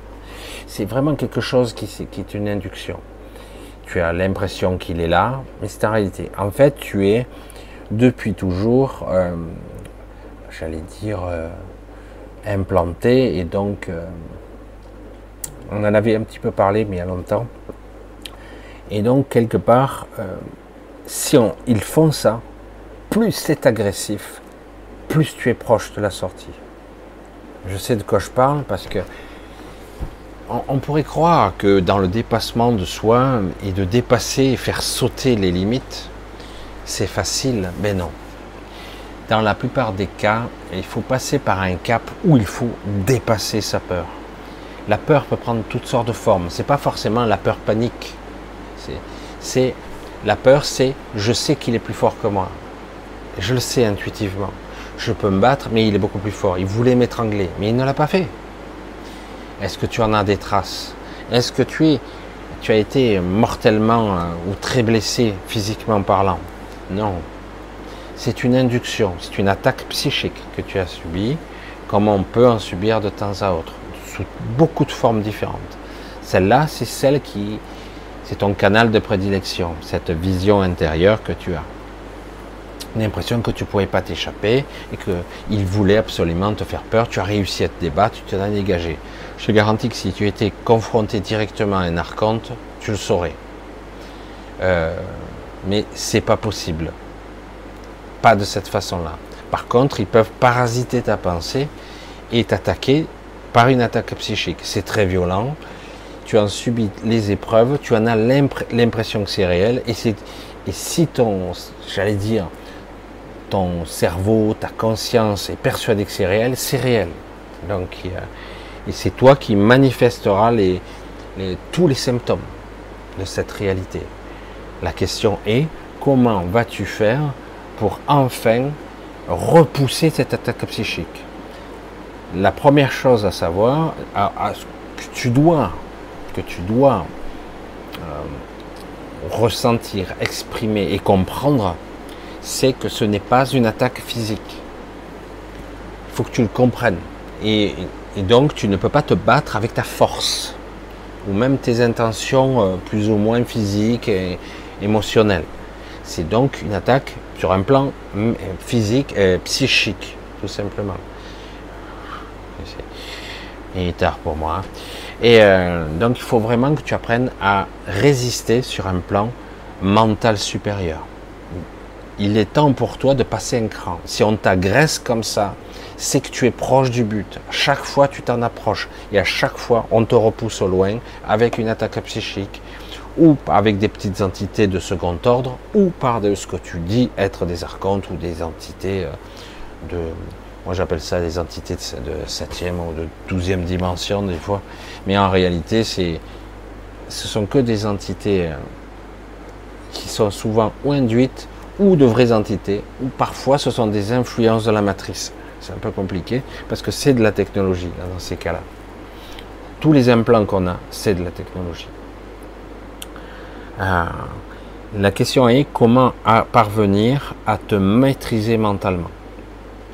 Comment atteindre euh, par moment, en tout cas, euh, ce qu'on appelle le surmental. Avant d'atteindre le supramental, on est au surmental. C'est déjà un mental qui est hors, hors du corps physique. C'est plus le même. Déjà, le surmental pourrait te permettre de comprendre que c'est une attaque psychique. On t'attaque de façon mentale, et à toi tu crois que c'est une attaque physique. Donc quelque part, tu, comme dans un rêve lucide, tu te débats physiquement. Et euh, alors qu'en réalité, tout se passe à l'intérieur. c'est il faut que tu, apprennes à te battre au même niveau. Je sais que c'est, on nous dit il ne faut pas se battre. Je te dis, ben, avant de pouvoir lâcher prise et de, j'allais dire, te libérer, il faut déjà briser ces chaînes et donc tu dois pouvoir euh, se battre entre guillemets, mais sur un niveau surmental, c'est-à-dire avoir la vraie vision de ce qui se passe. Et tu comprendras qu'il n'y a personne en fait. il y a une présence, mais elle est en toi, elle, te parasite. C'est vraiment un parasite mental. C'est très très puissant. Je veux dire, un EC7, il y en a, généralement les EC7 sont plutôt du bon côté. Et souvent, on a affaire à des êtres inférieurs qui ont un système amplifié. Par exemple, les épicéens sont des êtres qui ne sont pas des vrais EC10, comme ils le prétendent, ni même EC7. Ils sont inférieurs à un EC7. C'est les niveaux mentaux, hein, les EC. EC1, 2, 3, 4, c'est le niveau de télépathie. En gros, il des capacités d'influencer son propre mental et d'influencer le mental des autres, de changer ou d'altérer la perception de la réalité.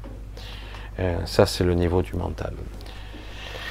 Euh, et, donc ces êtres qui ont des capacités télépathiques, euh, par exemple les épicéens, qui disent niveau 10, en réalité, ce sont des cortex à 33 000. Ce sont 33 000 individus, des groupes qui sont connectés entre eux, mentalement. Et ça crée ce qu'on appelle un cortex à 33 000, ce qui est énorme, donc ils ont un pouvoir mental et de, suggestion, entre guillemets, très puissant, qui peuvent faire croire n'importe quoi, que tu es attaqué par des insectes, que, tu te noies, que tu qu'on te démantèle. Et si ton esprit le croit, tu finis par le croire. Et donc tu subis et tu finis par en mourir à force. En tout cas, tu t'uses à force de, d'attaques répétées, de traumatismes. Et alors qu'en fait, il faut apprendre à combattre sur un autre plan. C'est un combat spirituel, c'est un combat mental qui se passe sur un niveau supérieur. Une fois que tu auras compris ça, et s'il t'agresse, j'insiste, s'il t'agresse, c'est que tu es une menace. Donc, ne te fie pas à ton premier instinct de croire euh, comment je peux faire, ils sont trop forts. Oui, parce que tu crois qu'ils le sont. En fait, celui qui t'agresse là, c'est toi de la même façon, euh, quand vous avez un pervers narcissique ou un PO qui, qui vous humilie, qui vous traite comme de la merde et vous sentez mal dans votre psychologiquement humilié, rabaissé, hein, un pervers narcissique, il se nourrit de votre souffrance. Hein. Il n'a pas d'émotionnel véritable, il le simule, il simule l'émotionnel. Et il y, a, il y a des stades de, de portail organique, c'est des psychopathes ce sont des psychopathes. Et, euh, donc, euh, c'est qui qui fait mal à l'autre? C'est qui? On va dire, c'est le pervers narcissique qui humilie, qui traite tout, et la personne, elle souffre, elle est évaluée, elle est humiliée, etc. C'est qui qui se fait du mal Réellement? La personne qui souffre, la victime, on va dire ça, prend l'information, la valide et souffre c'est elle-même qui se fait souffrir. Elle prend l'information. Si on était plus conscient ici, on saurait tout de suite que ce qu'on subit ne me concerne pas. Mais comme il y a les attaches émotionnelles, il y a les liens, les connexions, parce que un pervers narcissique a pénétré votre système émotionnel c'est un lien euh, émotionnel, comme de l'affection, comme de l'amour qu'on a ici. Et donc on est connectés les uns aux autres. Mais lui, il est, il est dans votre intimité, dans votre psyché, il est dedans. Donc il peut vous, vous, projeter quelque chose et vous le ressentez tout de suite comme une souffrance. Mais au final, c'est vous qui validez et c'est vous qui, qui créez la souffrance. Parce qu'il n'a pas le pouvoir de vous faire souffrir. C'est juste une suggestion et, vous validez.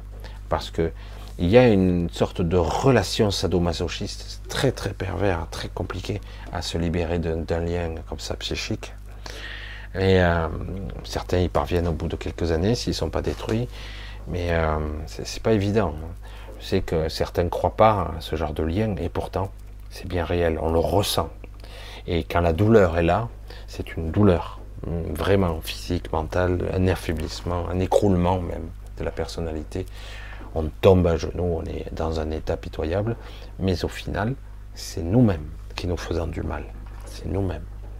C'est l'autre suggère, c'est une suggestion forte. Nous validons, nous créons notre souffrance. Et c'est pareil pour une induction, quelle qu'elle soit. Euh, si vous avez un être euh, qui simule un EC, qui a ce qu'on appelle un cortex à 33 000, c'est beaucoup, et du coup il a les capacités cérébrales de, raisonnement de 33 000 personnes, comme si vous aviez une sorte d'égrégore qui va vers vous, qui converge. Ça, c'est les épicéens. Mais en réalité, un EC7, un niveau 7, voire 7, c'est même pas la peine, euh, est largement supérieur à, ces gens-là. C'est, ça équivaut à une puissance mentale qui, qui, n'agit pas que sur un seul plan.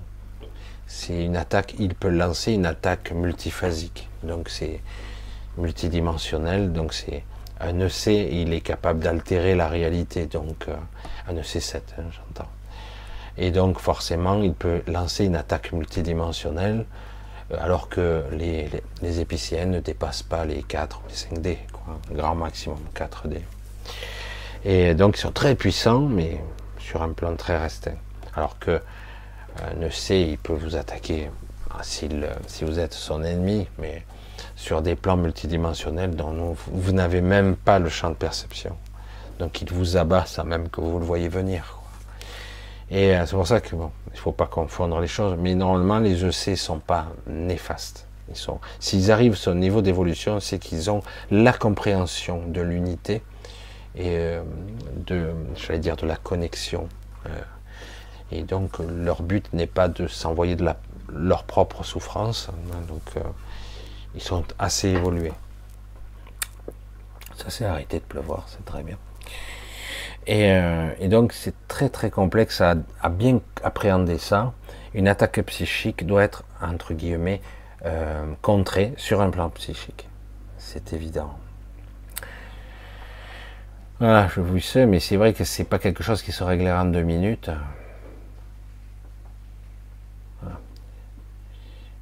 Alors, je continue. Patricia, peut-on avoir un ange déchu comme pour ange gardien? Oui.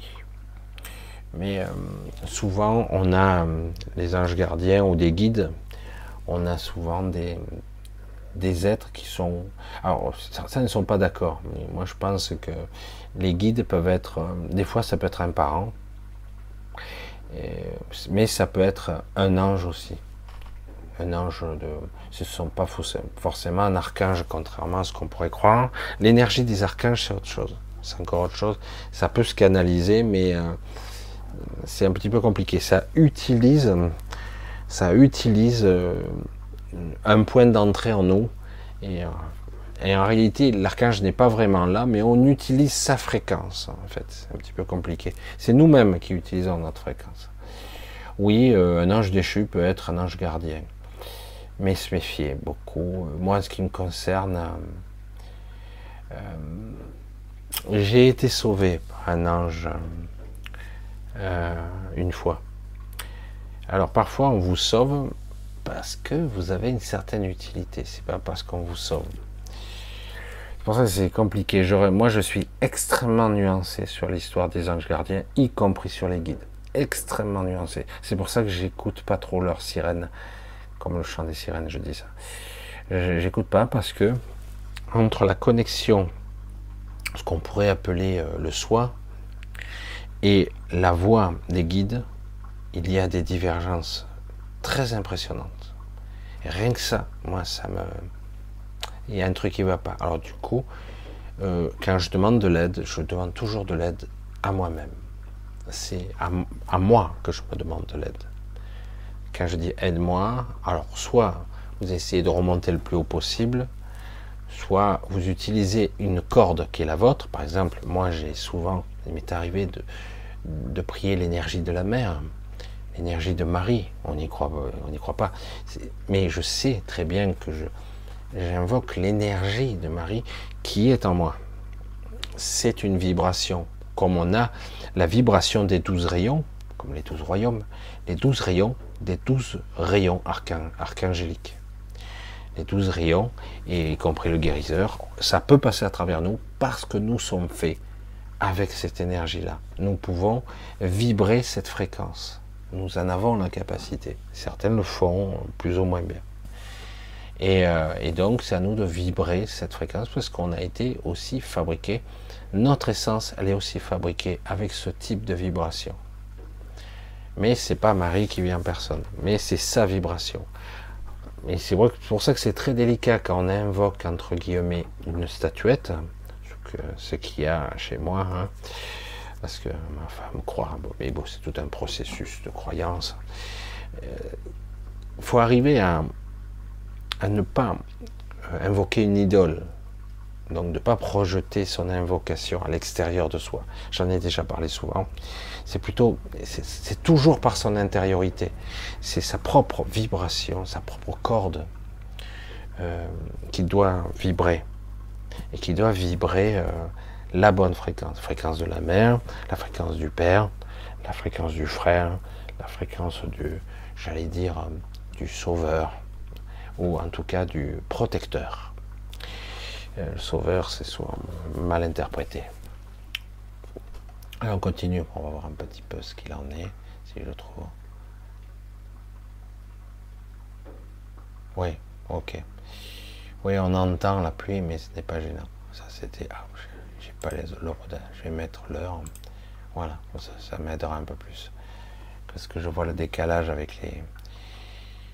Alors, ma Pérez, mais pourquoi les archontes t'ont fait ce cadeau? Ce ne sont pas des archontes. Je répète, une partie, un bon tiers de la population archontique qui nous dirige ont renié leur, euh, leur clan, leur réseau. Ils sont euh, ce qu'on appelle des relais, renégats. Beaucoup ont renoncé parce qu'ils savaient qu'ils avaient perdu. Du coup, certains ont involué, certains sont sur Terre, incarnés. Euh, d'autres sont partis, purement et simplement, et une partie d'entre eux sont rentrés dans notre réseau de conscience pour nous aider, en tout cas compenser une certaine forme d'énergie. Les six sont, j'allais dire, des, êtres qui ont décidé de, de choisir le côté de la vie et non pas de l'anti-vie, ce qu'ils ont tendance à faire. Contrairement à ce qu'on croit, les archontes ne sont pas mauvais. C'est dur à entendre ça. Ils ont choisi une voie. Il n'y a pas le bon et le mauvais. Il y a, on pourrait dire, la lumière et les ténèbres, mais on a besoin des deux. Est-ce que vous pouvez entendre ça? On a besoin des deux pour exister. Des deux. Mais ça devrait être harmonieux et pas déséquilibré. Donc, euh, mais la voie qu'ils ont choisie mène à l'antivie. Là, actuellement, c'est l'antivie. On arrive chaque fois à l'extinction, la destruction. Euh, on arrive à un système euh, très monté sur un système égotique euh, poussé à l'extrême, parce que c'est ce qui permet de récolter le plus possible. Il y a beaucoup d'archontes, il y en a eu un paquet qui ont renié, ce que j'allais dire, leur vision. Ils sont partis du réseau et tout simplement, ce sont des, j'allais dire, des, ils ont changé de, de voie. Ça peut arriver qu'au cours d'un combat, vous vous retrouvez euh, et vous réalisez que vous êtes du mauvais côté de la barrière et qu'en fait, ça ne mène nulle part. Et du coup, ils décident de changer la donne. Et euh, c'est pour ça que c'est compliqué.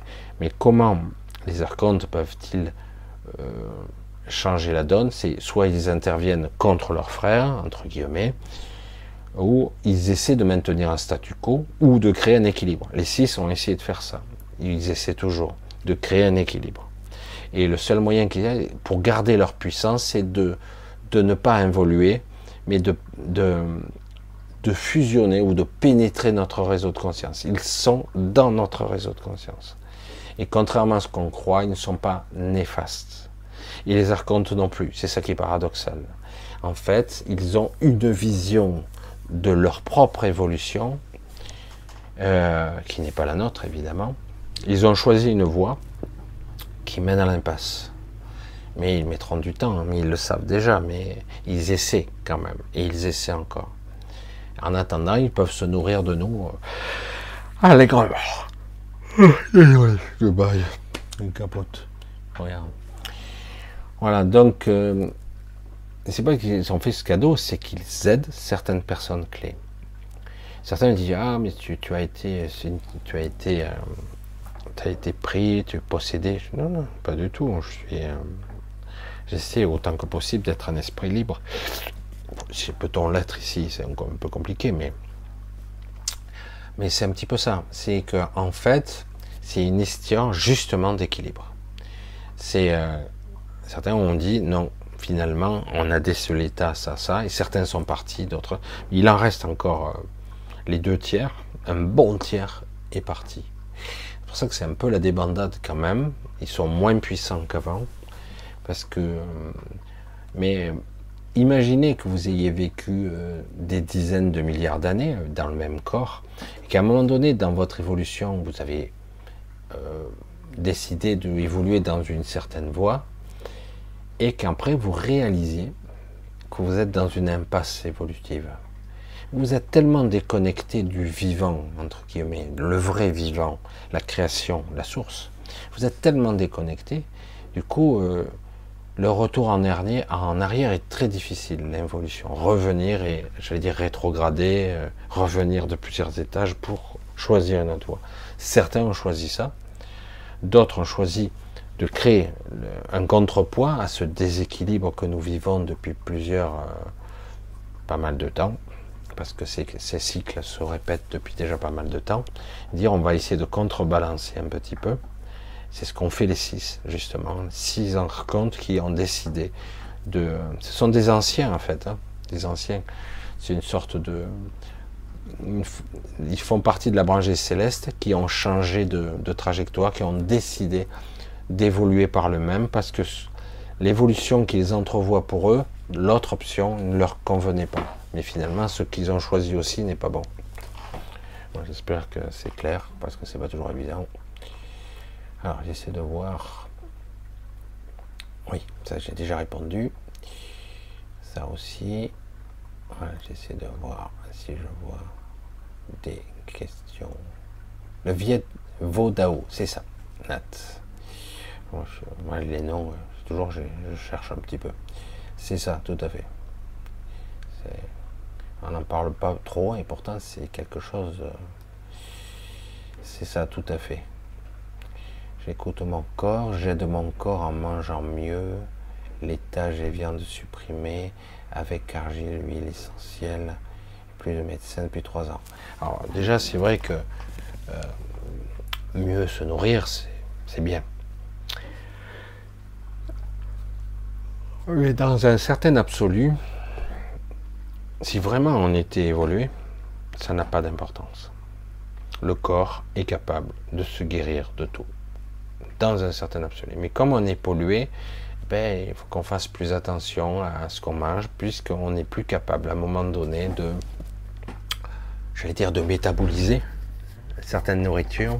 Ça colmate nos intestins, ça attaque nos muqueuses, etc., etc. Notre symbiote, tout notre système bactérien est détraqué, etc., etc. Mais notre état de stress y joue pour beaucoup aussi. Hein. Tout y joue. Il n'y a pas que la nourriture. La nourriture, le stress, la structure même de la pensée, l'émotionnel, etc., etc. Il y a beaucoup de choses qui jouent. Mais la nourriture aide.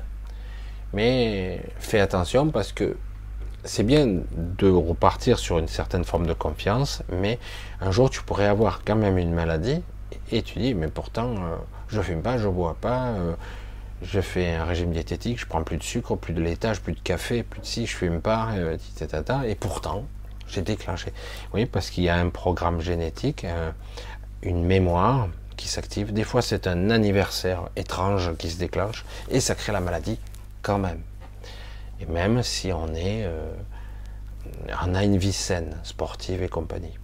J'ai vu énormément de gens sportifs euh, avoir une attaque cérébrale, énormément. Et, euh, oui, parce que il y a des modifications et des un système entre guillemets de, de réactions sanguines parfois qui font que le sang crée des cailloux qui se baladent dans l'organisme, Comment éliminer ces cailloux C'est pas évident. Et ça, ce sont des bombes à retardement en puissance qu'on peut traîner des années. Ça peut faire dans les poumons, embolie pulmonaire, ou dans le cerveau, une attaque cérébrale. Et c'est très fréquent. Et paradoxalement, c'est plus fréquent chez les femmes que chez les hommes. Et ça arrive bien souvent, plus souvent aux sportifs que les autres. C'est dégueulasse quand même. Et pourtant, il faut quand même faire du sport, un minimum. Et euh, en fait, c'est lié à, tout ce système sanguin, tout le système de notre métabolisme qui, euh, parfois par réaction, va faire une hypercoagulation temporaire. Et euh, on coagule pour tout. on crée, on, se coupe. il, y a toujours des petits corps flottants qui se baladent. La question est pourquoi le métabolisme ne le neutralise pas? Pourquoi nos anticorps, dire ben, euh, il n'y a pas que les bactéries que je dois. Il y a aussi euh, les choses qui pourraient faire des dégâts. Pourtant, le système est intelligent. Parce que le problème, il ne le détecte pas tant qu'il n'y a pas de, danger. Mais de façon intelligente, le corps peut le trouver. Un corps étranger peut trouver aussi. Euh, moi, j'ai eu, il y a des années de ça, euh, une sorte de kit. Moi, cette main, c'est impressionnant ce que j'ai pu avoir. Et ça continue d'ailleurs. J'ai eu un kyste qui m'avait poussé au centre de la main parce que j'avais un morceau de métal qui était resté sous la peau. Ça a créé euh, une boule. Euh, et à un moment donné, ça a duré des années. Alors la boule, elle est restée. Ça s'est enrobé en fait. Et au bout d'un moment, j'ai vu apparaître un bout de truc et je, me disais, c'est pas possible. Et puis avec une épaisse à on a pu retirer le petit, petit bout de métal qu'il y avait. Petit à petit, le corps me le rejetait vers l'extérieur. J'ai enlevé, le kyste a disparu. En fait, c'est une kyste qui était là plus pour me protéger. Vous voyez, c'est un des, aspects de la maladie. Parfois, c'est pour protéger qu'on crée des choses aussi. C'est pour ça qu'il ne faut pas prendre tout au premier degré, tout est agressif, la maladie, il y a toujours une raison à chaque chose, toujours. Donc euh, on va continuer un petit peu. Voilà, on peut continuer, c'est bien, mais il y, a, tout un aspect des choses.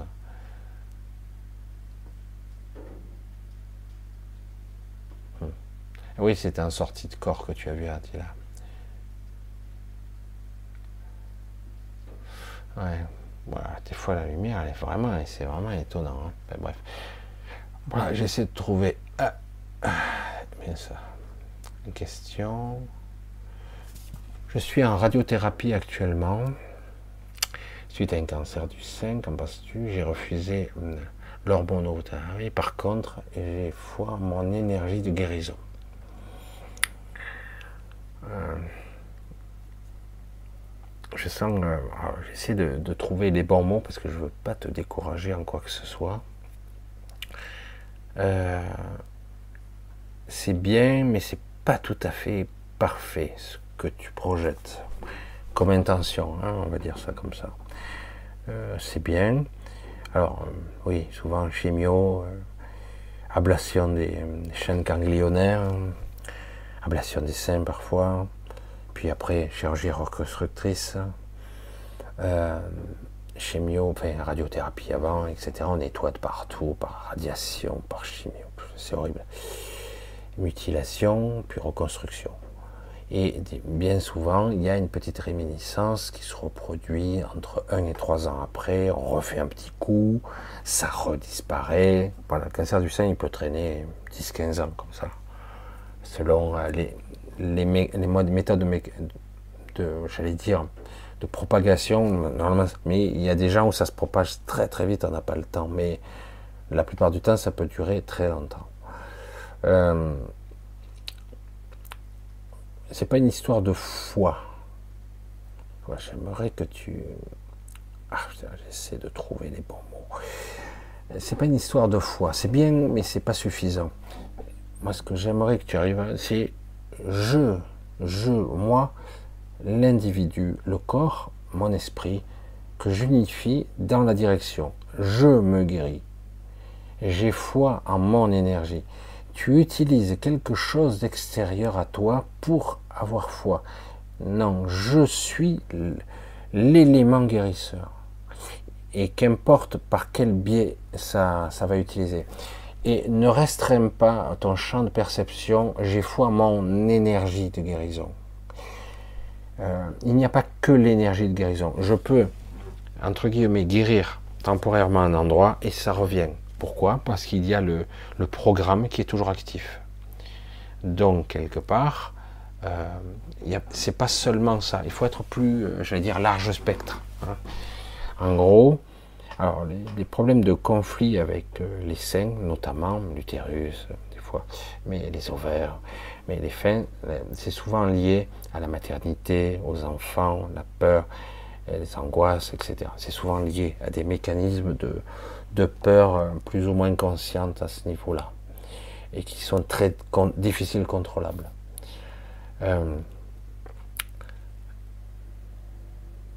donc, comment je pourrais l'exprimer Donc c'est ça. Avoir foi, c'est beau dans, l'absolu, mais c'est pas suffisant. Ça passe par vraiment une intention intérieure. Je comprends le message. En fait, c'est de ça qu'il s'agit.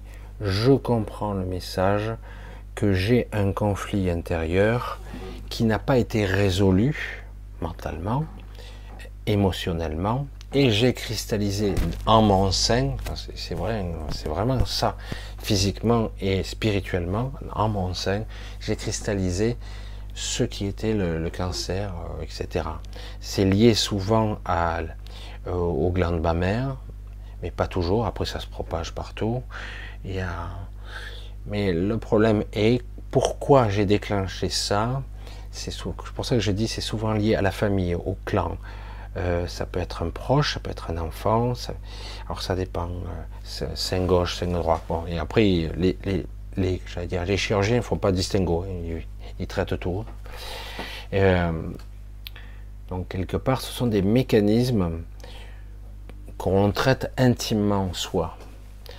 Comment Soit je le dépasse, cette maladie, soit je la comprends. Mais en tout cas, cette maladie n'est pas là pour me faire du mal c'est une solution que l'inconscient a trouvée pour me sauver, même si ça me tue. Quel paradoxe C'est complètement aberrant. Il ne faut pas chercher de la logique à l'inconscient. Hein. C'est je, je, je, je traite l'immédiateté de, l'information. J'ai la saturation d'information, je, je, traite l'information. Mais non, ça se cristallise ici, là, là, là, ici, ailleurs. Euh, alors je sais que c'est pas évident, mais parce que bon, euh, des fois on, on ne le voit pas. Quand il s'agit de nous, on ne voit pas. C'est ça le problème. Mais il y a souvent il y a un ressenti très intime et très profond lié à, la maternité, à l'amitié parfois, mais souvent c'est lié à, un enfant, un enfant que tu n'as pas eu, une culpabilité. Euh, mais ça peut être aussi le mari, le fils, bon, le fils qui a grandi, je sais pas pourquoi j'entends ça, euh, mais ça peut être aussi euh, la famille élargie tout dépend comment tu le perçois. Mais c'est une angoisse, c'est quelque chose que, qui est vécu depuis longtemps, qui est ressassé et qui n'est pas réglé dans la famille. Quelque chose. Voilà. C'est pour ça que le côté j'ai foi, euh, compliqué. C'est pas parfait, quoi. Disons mon esprit. Marc, tu sais, à 74 ans, et vu ce que j'ai vécu, la souffrance, je connais peut-être plus qu'on peut jouer sur la, la phonétique. J'en perçois une telle manipulation à les anciens. Oui, la manipulation, elle est partout. C'est à nous de trier de l'intérieur parce que, paradoxalement, et dans une certaine forme d'absolu, dans une certaine forme d'absolu, il n'y a ni mauvais côté, ni bon côté. Il n'y a que des intentions et, j'allais dire, des choix. Si nous avions eu la même évolution, est-ce que nous n'aurions pas été tentés par cette option-là? Quelque part, est-ce que certains euh, ont des scrupules à écraser un nid de fourmis, euh, à tuer euh, un rat qui passe? Ah ben non, c'est un parasite. Et euh, nous sommes des êtres actuellement sous cette forme-là, bien moins évolués qu'eux. Donc ils n'ont pas la même perception. Ils nous utilisent comme nous, on utilise du bétail pour nous nourrir, ou euh, des vaches pour les traire, etc. etc. C'est pour ça que c'est, il faut vraiment changer sa façon de voir. Ça ne veut pas dire que c'est pas néfaste pour nous, que ce ne sont pas nos ennemis, entre guillemets, eux en tout cas qui nous emprisonnent et qui nous polluent, qui nous parasitent. Mais ça veut dire qu'en fait, il faut vraiment changer son logiciel de, de façon binaire. Hein. C'est vraiment, il faut. Ils ont un autre intérêt et nous, on en a un autre. Et donc, quelque part, ça rentre en conflit. C'est pas l'ombre et la ténèbre. On ne doit pas opposer les deux. Tout dépend comment on gère ça et par qui c'est géré. Toujours pareil. C'est très complexe et c'est très dur, surtout quand on voit la, la, souffrance qui est engendrée ici. Mais souvent, la souffrance est liée à l'ignorance et surtout à l'oubli. On a oublié qui nous sommes et nous avons une quête de comprendre et de, de faire des choses qui sont complètement inutiles en fait. Et euh, on a oublié qui nous sommes. Et beaucoup de gens vont faire des erreurs dans l'espoir de savoir, de comprendre et d'apprendre ce que nous sommes. Et euh, paradoxalement, euh, c'est pas pas l'information première que nous devons apprendre, c'est plutôt retrouver notre sens premier, notre communion avec nous-mêmes. Après, ce qui doit être su on le saura, on l'apprendra, on se souviendra. Mais le fait souvent de ne pas savoir et de vouloir savoir et de forcer le destin, c'est là où on commet des erreurs et des fois des aberrations innommables parfois. Et on continue un petit peu. Kenny, chien pourri. Qu'est-ce que c'est ce, pseudo là Est-ce exact qu'il y a que 1500 mauvais esprits sur Terre? Il y en a plus que ça. Mais il est vrai que il y a que quelques individus qui, entre guillemets, supervisent moins que ça. Il y a, je crois qu'en ben, principe, il n'y en a que 6. Il n'y a que 6 individus, dont certains euh, dans l'ombre, qui tirent les ficelles de façon plus massive. Mais en réalité, il y en a un petit peu plus que 1500, parce qu'après, il y a toute une structure qui... C'est beaucoup plus compliqué que ça. Enfin bon, 1500, je ne sais pas d'où tu tires ce chiffre, mais... Alors, Céline, coucou Céline, coucou Marine, Pat. L'âme est corrompue, juste nous sommes de mémoire. Hmm. Chacun fait ça. Nos sphères. Coucou. Lynn, hein, bisous Lynn. Toujours là. Marine Bertrand. Nos chakras sont des portails pour voyager ou, te téléporter. La majorité pense que ce ne sont que des centres énergétiques, mais leur potentiel et leurs fonctions sont plus hauts. C'est aussi euh, euh, les chakras sont aussi des les passages qui connectent vos corps multidimensionnels, tout simplement aussi ce sont des passages euh, qui permettent de se connecter à nous-mêmes, tout simplement. Et on peut arriver à les relier entre eux, à les unifier, mais les chakras sont plus que des centres énergétiques, ce sont des vortex qui nous mènent tout simplement à nos corps subtils, qui se connectent à nos corps subtils.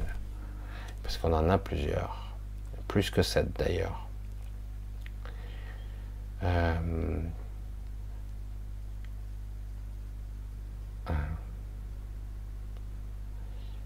Alors, lorsque j'étais à l'hôpital, Laurent, salut Laurent, bisous, salut l'ami.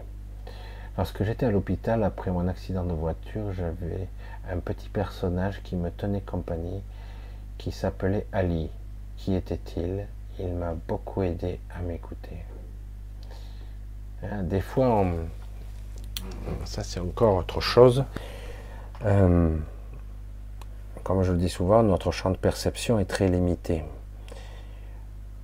ceux qui on croit être euh, l'astral comme un plan divin, etc., c'est en grande partie de la technologie. Ça peut être utilisé, ça peut être projeté par des esprits, mais là, en ce qui me concerne, c'est de la technologie. Il y a parfois, on a, pour certains d'entre nous, nous avons des gens ou des êtres qui nous accompagnent depuis, peut-être depuis toujours, depuis notre naissance. Et de temps à autre, ils apparaissent. Normalement, on est censé les oublier. Mais, euh, alors, est-ce que ce sont des, anges? Non. Ce sont souvent les êtres de notre ethnie, euh, de notre origines, euh, qui nous aident, qui nous aiment et qui nous soutiennent. Et parfois, ils apparaissent pour nous aider à des moments charnières de notre existence. Et parfois, ils viennent tout simplement nous chercher à notre décès. Parfois, c'est tout simplement ça. Alors, c'est facile de dire c'est un ange, etc. Parce que c'est le, raccourci facile. Et on, y fait rentrer de la spiritualité là-dedans, alors que bien souvent, ce sont des entités qui sont bien vivantes et qui, euh, utilisent des technologies pour communiquer avec nous parce que ils ont tout intérêt à te maintenir en vie, parce que tout simplement euh, tu fais partie de leur clan et que tu, tu es là pour euh, tu es là euh, en guise de témoin aussi.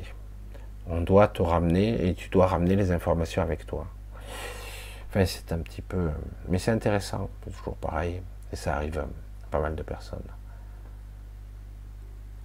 Les chakras sont-ils liés à la matrice artificielle? Non, ne sont pas liés à la matrice artificielle.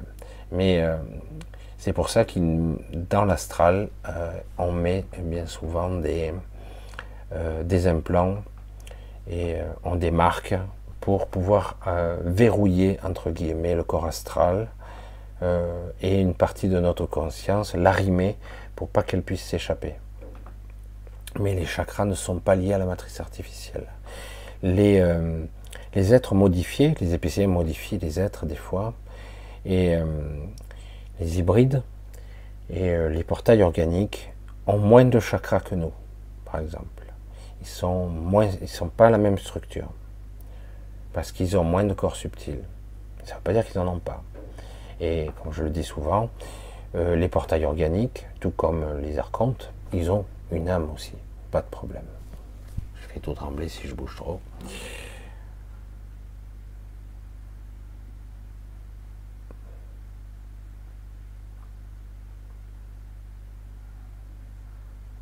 Alors, incroyable ton récit, Attila, au moins tu approches but. Ouais.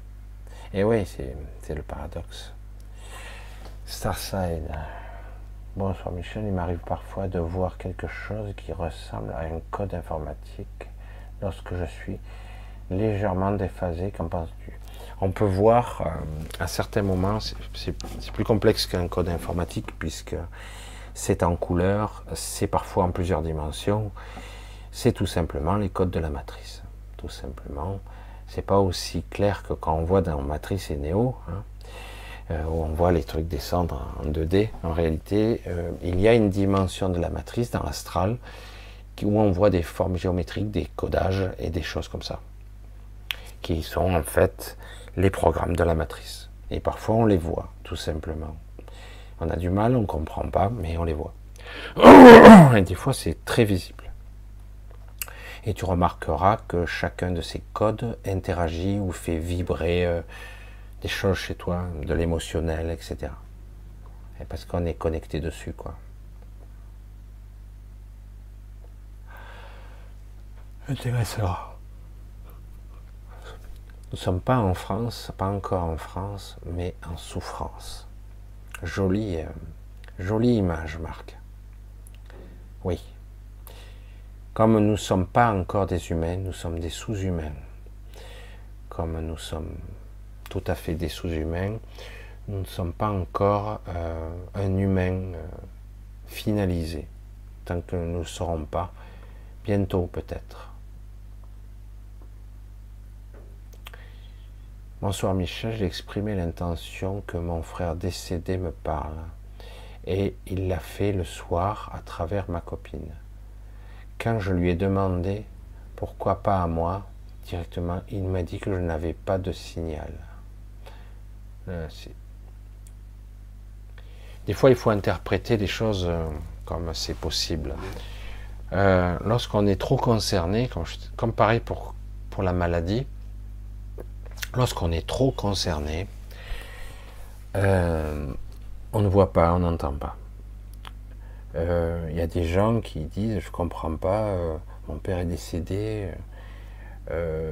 tout le monde l'a vu en rêve, moi non, jamais. Et pourtant, c'était la personne la plus proche. Mais ce qui se passe, c'est que justement, plus on est proche, et moins on arrive à se connecter au début, parce qu'on n'a pas l'esprit clair. Et pour arriver à se, connecter au mieux, il faut arriver à se détacher un peu de l'émotionnel. Et une fois qu'on est connecté, qu'on voit la personne, on s'aperçoit après, surtout qu'on est, euh, j'allais dire, déphasé ou décorporé, qu'importe le terme, une fois qu'on est dans ce, dans ce processus-là, on se rend compte qu'en fait, la personne n'est jamais partie. Euh, vraiment, c'est une sensation évidente. Elle n'est jamais partie même si on a conscience qu'elle est morte. C'est étrange comme ça. Elle est morte, mais elle est là. Et elle n'est jamais partie. C'est étrange. Hein c'est là, mais on ne le voit pas. C'est seulement dans certains états qu'on les voit. Comme l'autre monde, d'ailleurs, qui se superpose à, celui-ci. C'est une autre dimension, mais, c'est le même monde.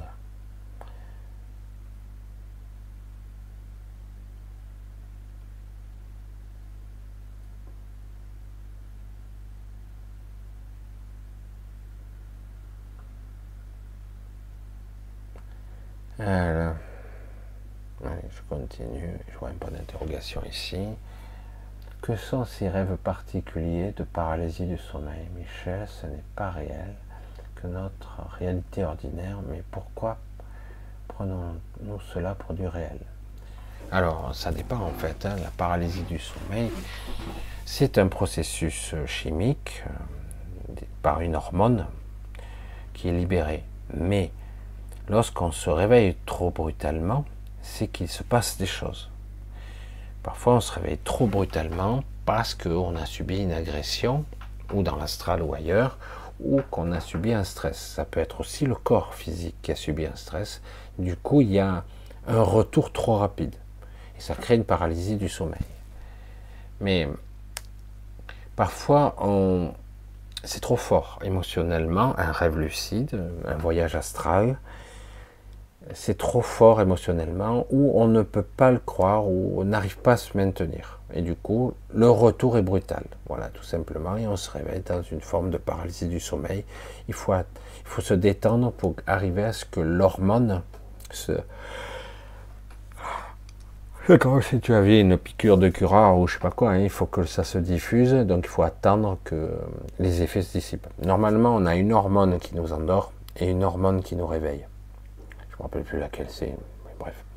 Ouais, il est donc toujours la même histoire.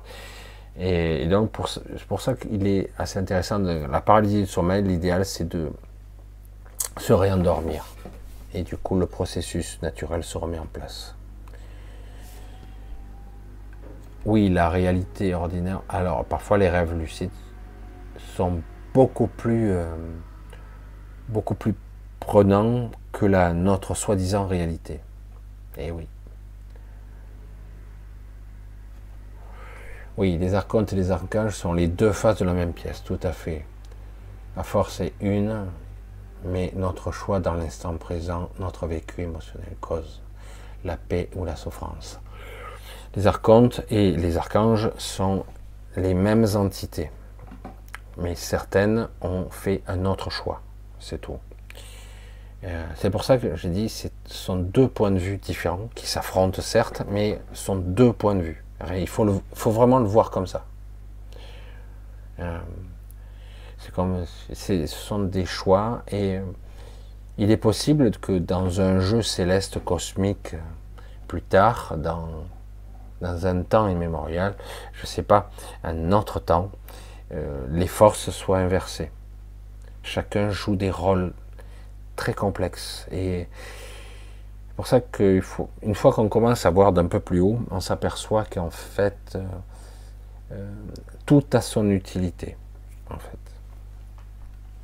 Oui, la souffrance est là puisqu'on est dans la résistance. Tout comme quand je parle des maladies, c'est la même chose. On résiste et euh, on essaie de combattre ce qui nous sauve.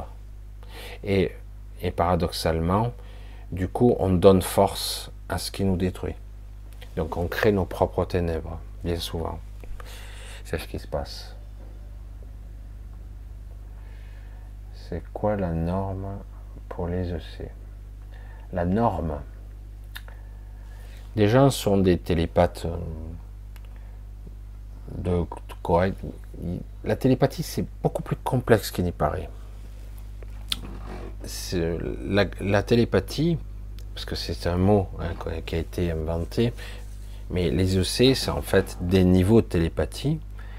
Et le plus faible étant l'intuition, on va dire comme ça, une sorte de forme d'intuition aiguisée, une perception aiguisée, une sensation de comprendre intuitivement. Et après, ça peut être transmission d'images, de pensée. Le stade d'après, c'est je peux influencer l'autre, je peux interagir sur l'autre, l'influencer mentalement, le distordre sa réalité. Plus on monte, plus on peut influencer. Et à un moment donné, les EC 7 plus euh, le maximum peuvent même distordre la réalité complète. Euh, je dirais pas le réel, mais la réalité, elle est, elle est, c'est pas seulement le champ de perception qui est modifié chez l'autre, la réalité elle-même, j'allais dire même la matrice elle-même est euh, influencée par un EC+. Il est capable de transcender le monde. Il a plusieurs dimensions. Il a un champ de perception qui, lui permet de voir euh, beaucoup de phases en simultané quand il le souhaite. Et il est capable d'en changer les paramètres, voir la programmation. Euh, évidemment, euh, nous nous sommes bridés. La plupart des humains ne dépassent pas le niveau 3, généralement. C'est très rare que quelqu'un arrive à se libérer et à aller beaucoup plus haut. Même les gens que tu voyais médiums avec les hypnothérapeutes ne dépassent rarement le niveau 3, ce qui est déjà pas mal. Hein. Mais très rarement, très rarement. Et les gens qui sont éventuellement plus hauts ne sont pas humains fait, mais ils ne le savent peut-être pas tout à fait. Ils ne sont pas humains du tout. Hein. En fait, ils sont euh, d'apparence humaine. Ils ont parfois grandi avec les humains, mais ils ne sont pas humains.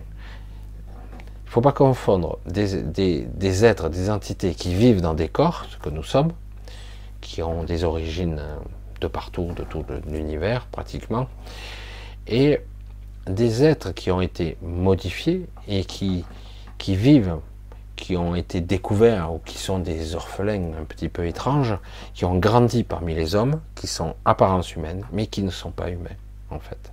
Je ne parle pas d'hybride, là, hein. c'est autre chose. Et donc ces gens-là, eux, euh, n'auront pas peut-être la, n'auront pas de limitation, et eux pourraient atteindre probablement un niveau 5 et 6 sans problème, ce qui est déjà considérable. Là, on arrive à des influences et des inductions capables d'influencer euh, n'importe qui, les masses. On pourrait faire croire n'importe quoi à n'importe qui. Hein, et, puis, il ne verrait pas la différence. Seul un niveau 6 plus 7 pourrait euh, arriver à contrecarrer un individu de niveau 6. Et il y en a. Il y en a pas mal de niveau 6 sur Terre. Niveau 7, non.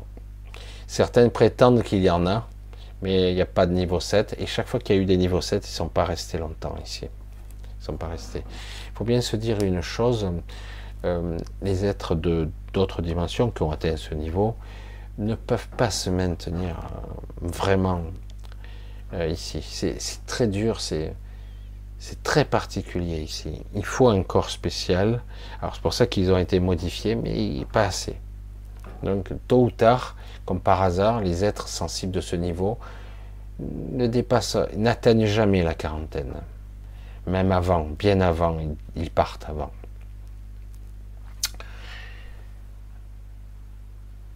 Comment se souvenir de nos rêves, Sébastien?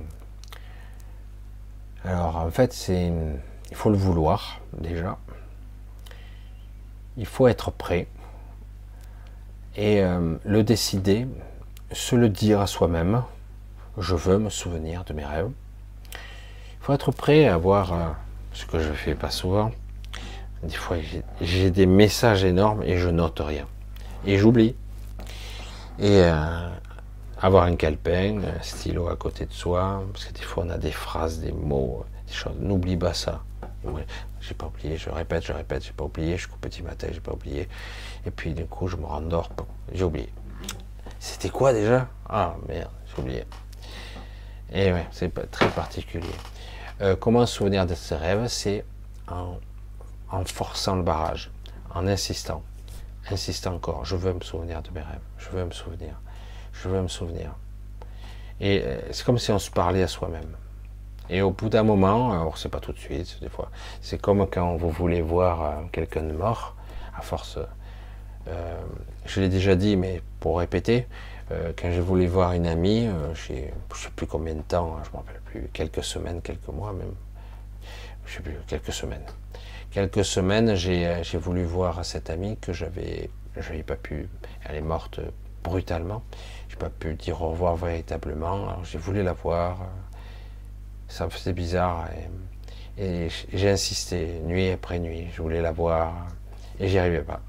J'y arrivais pas ou on se voyait pas. Il a fallu qu'à un moment donné, j'abandonne l'idée.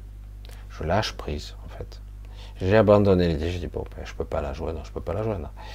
Et, euh, et en fait, c'est au moment où j'ai lâché prise que là, je l'ai vu. Et ça s'est fait tout seul.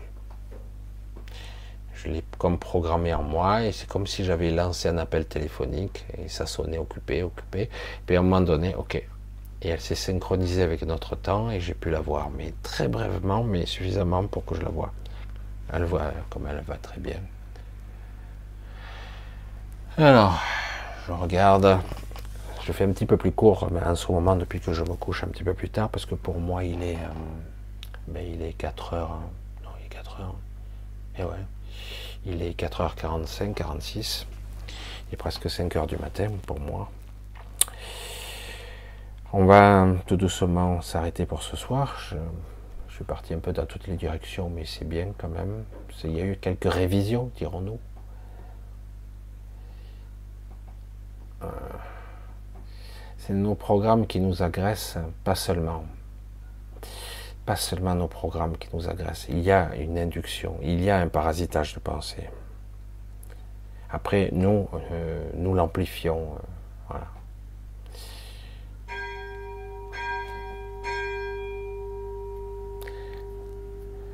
entendez la cloche. C'est 5 heures qui arrivent. Souvent un quart d'heure avant, je sais pas pourquoi. C'est amusant hein, quand même, ça teinte. Je crois que samedi dernier, ça avait fait déjà pareil. Bon, ben je vais. Ah, il y a encore plein de questions. Ouais, il y a plein de questions. Il y a rien des choses à faire. Ça vous fait drôle hein, d'entendre la cloche. Alors, je vais encore, euh, si possible, vous remercier autant que je peux pour euh, vos soutiens, le fait d'être là aussi, pour ceux qui m'aident un petit peu euh, financièrement.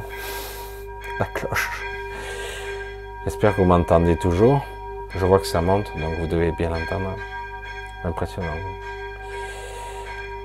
je, vous remercie beaucoup pour ceux qui le font. Je sais que certains ne peuvent plus le faire, mais bon, j'espère que ça ira.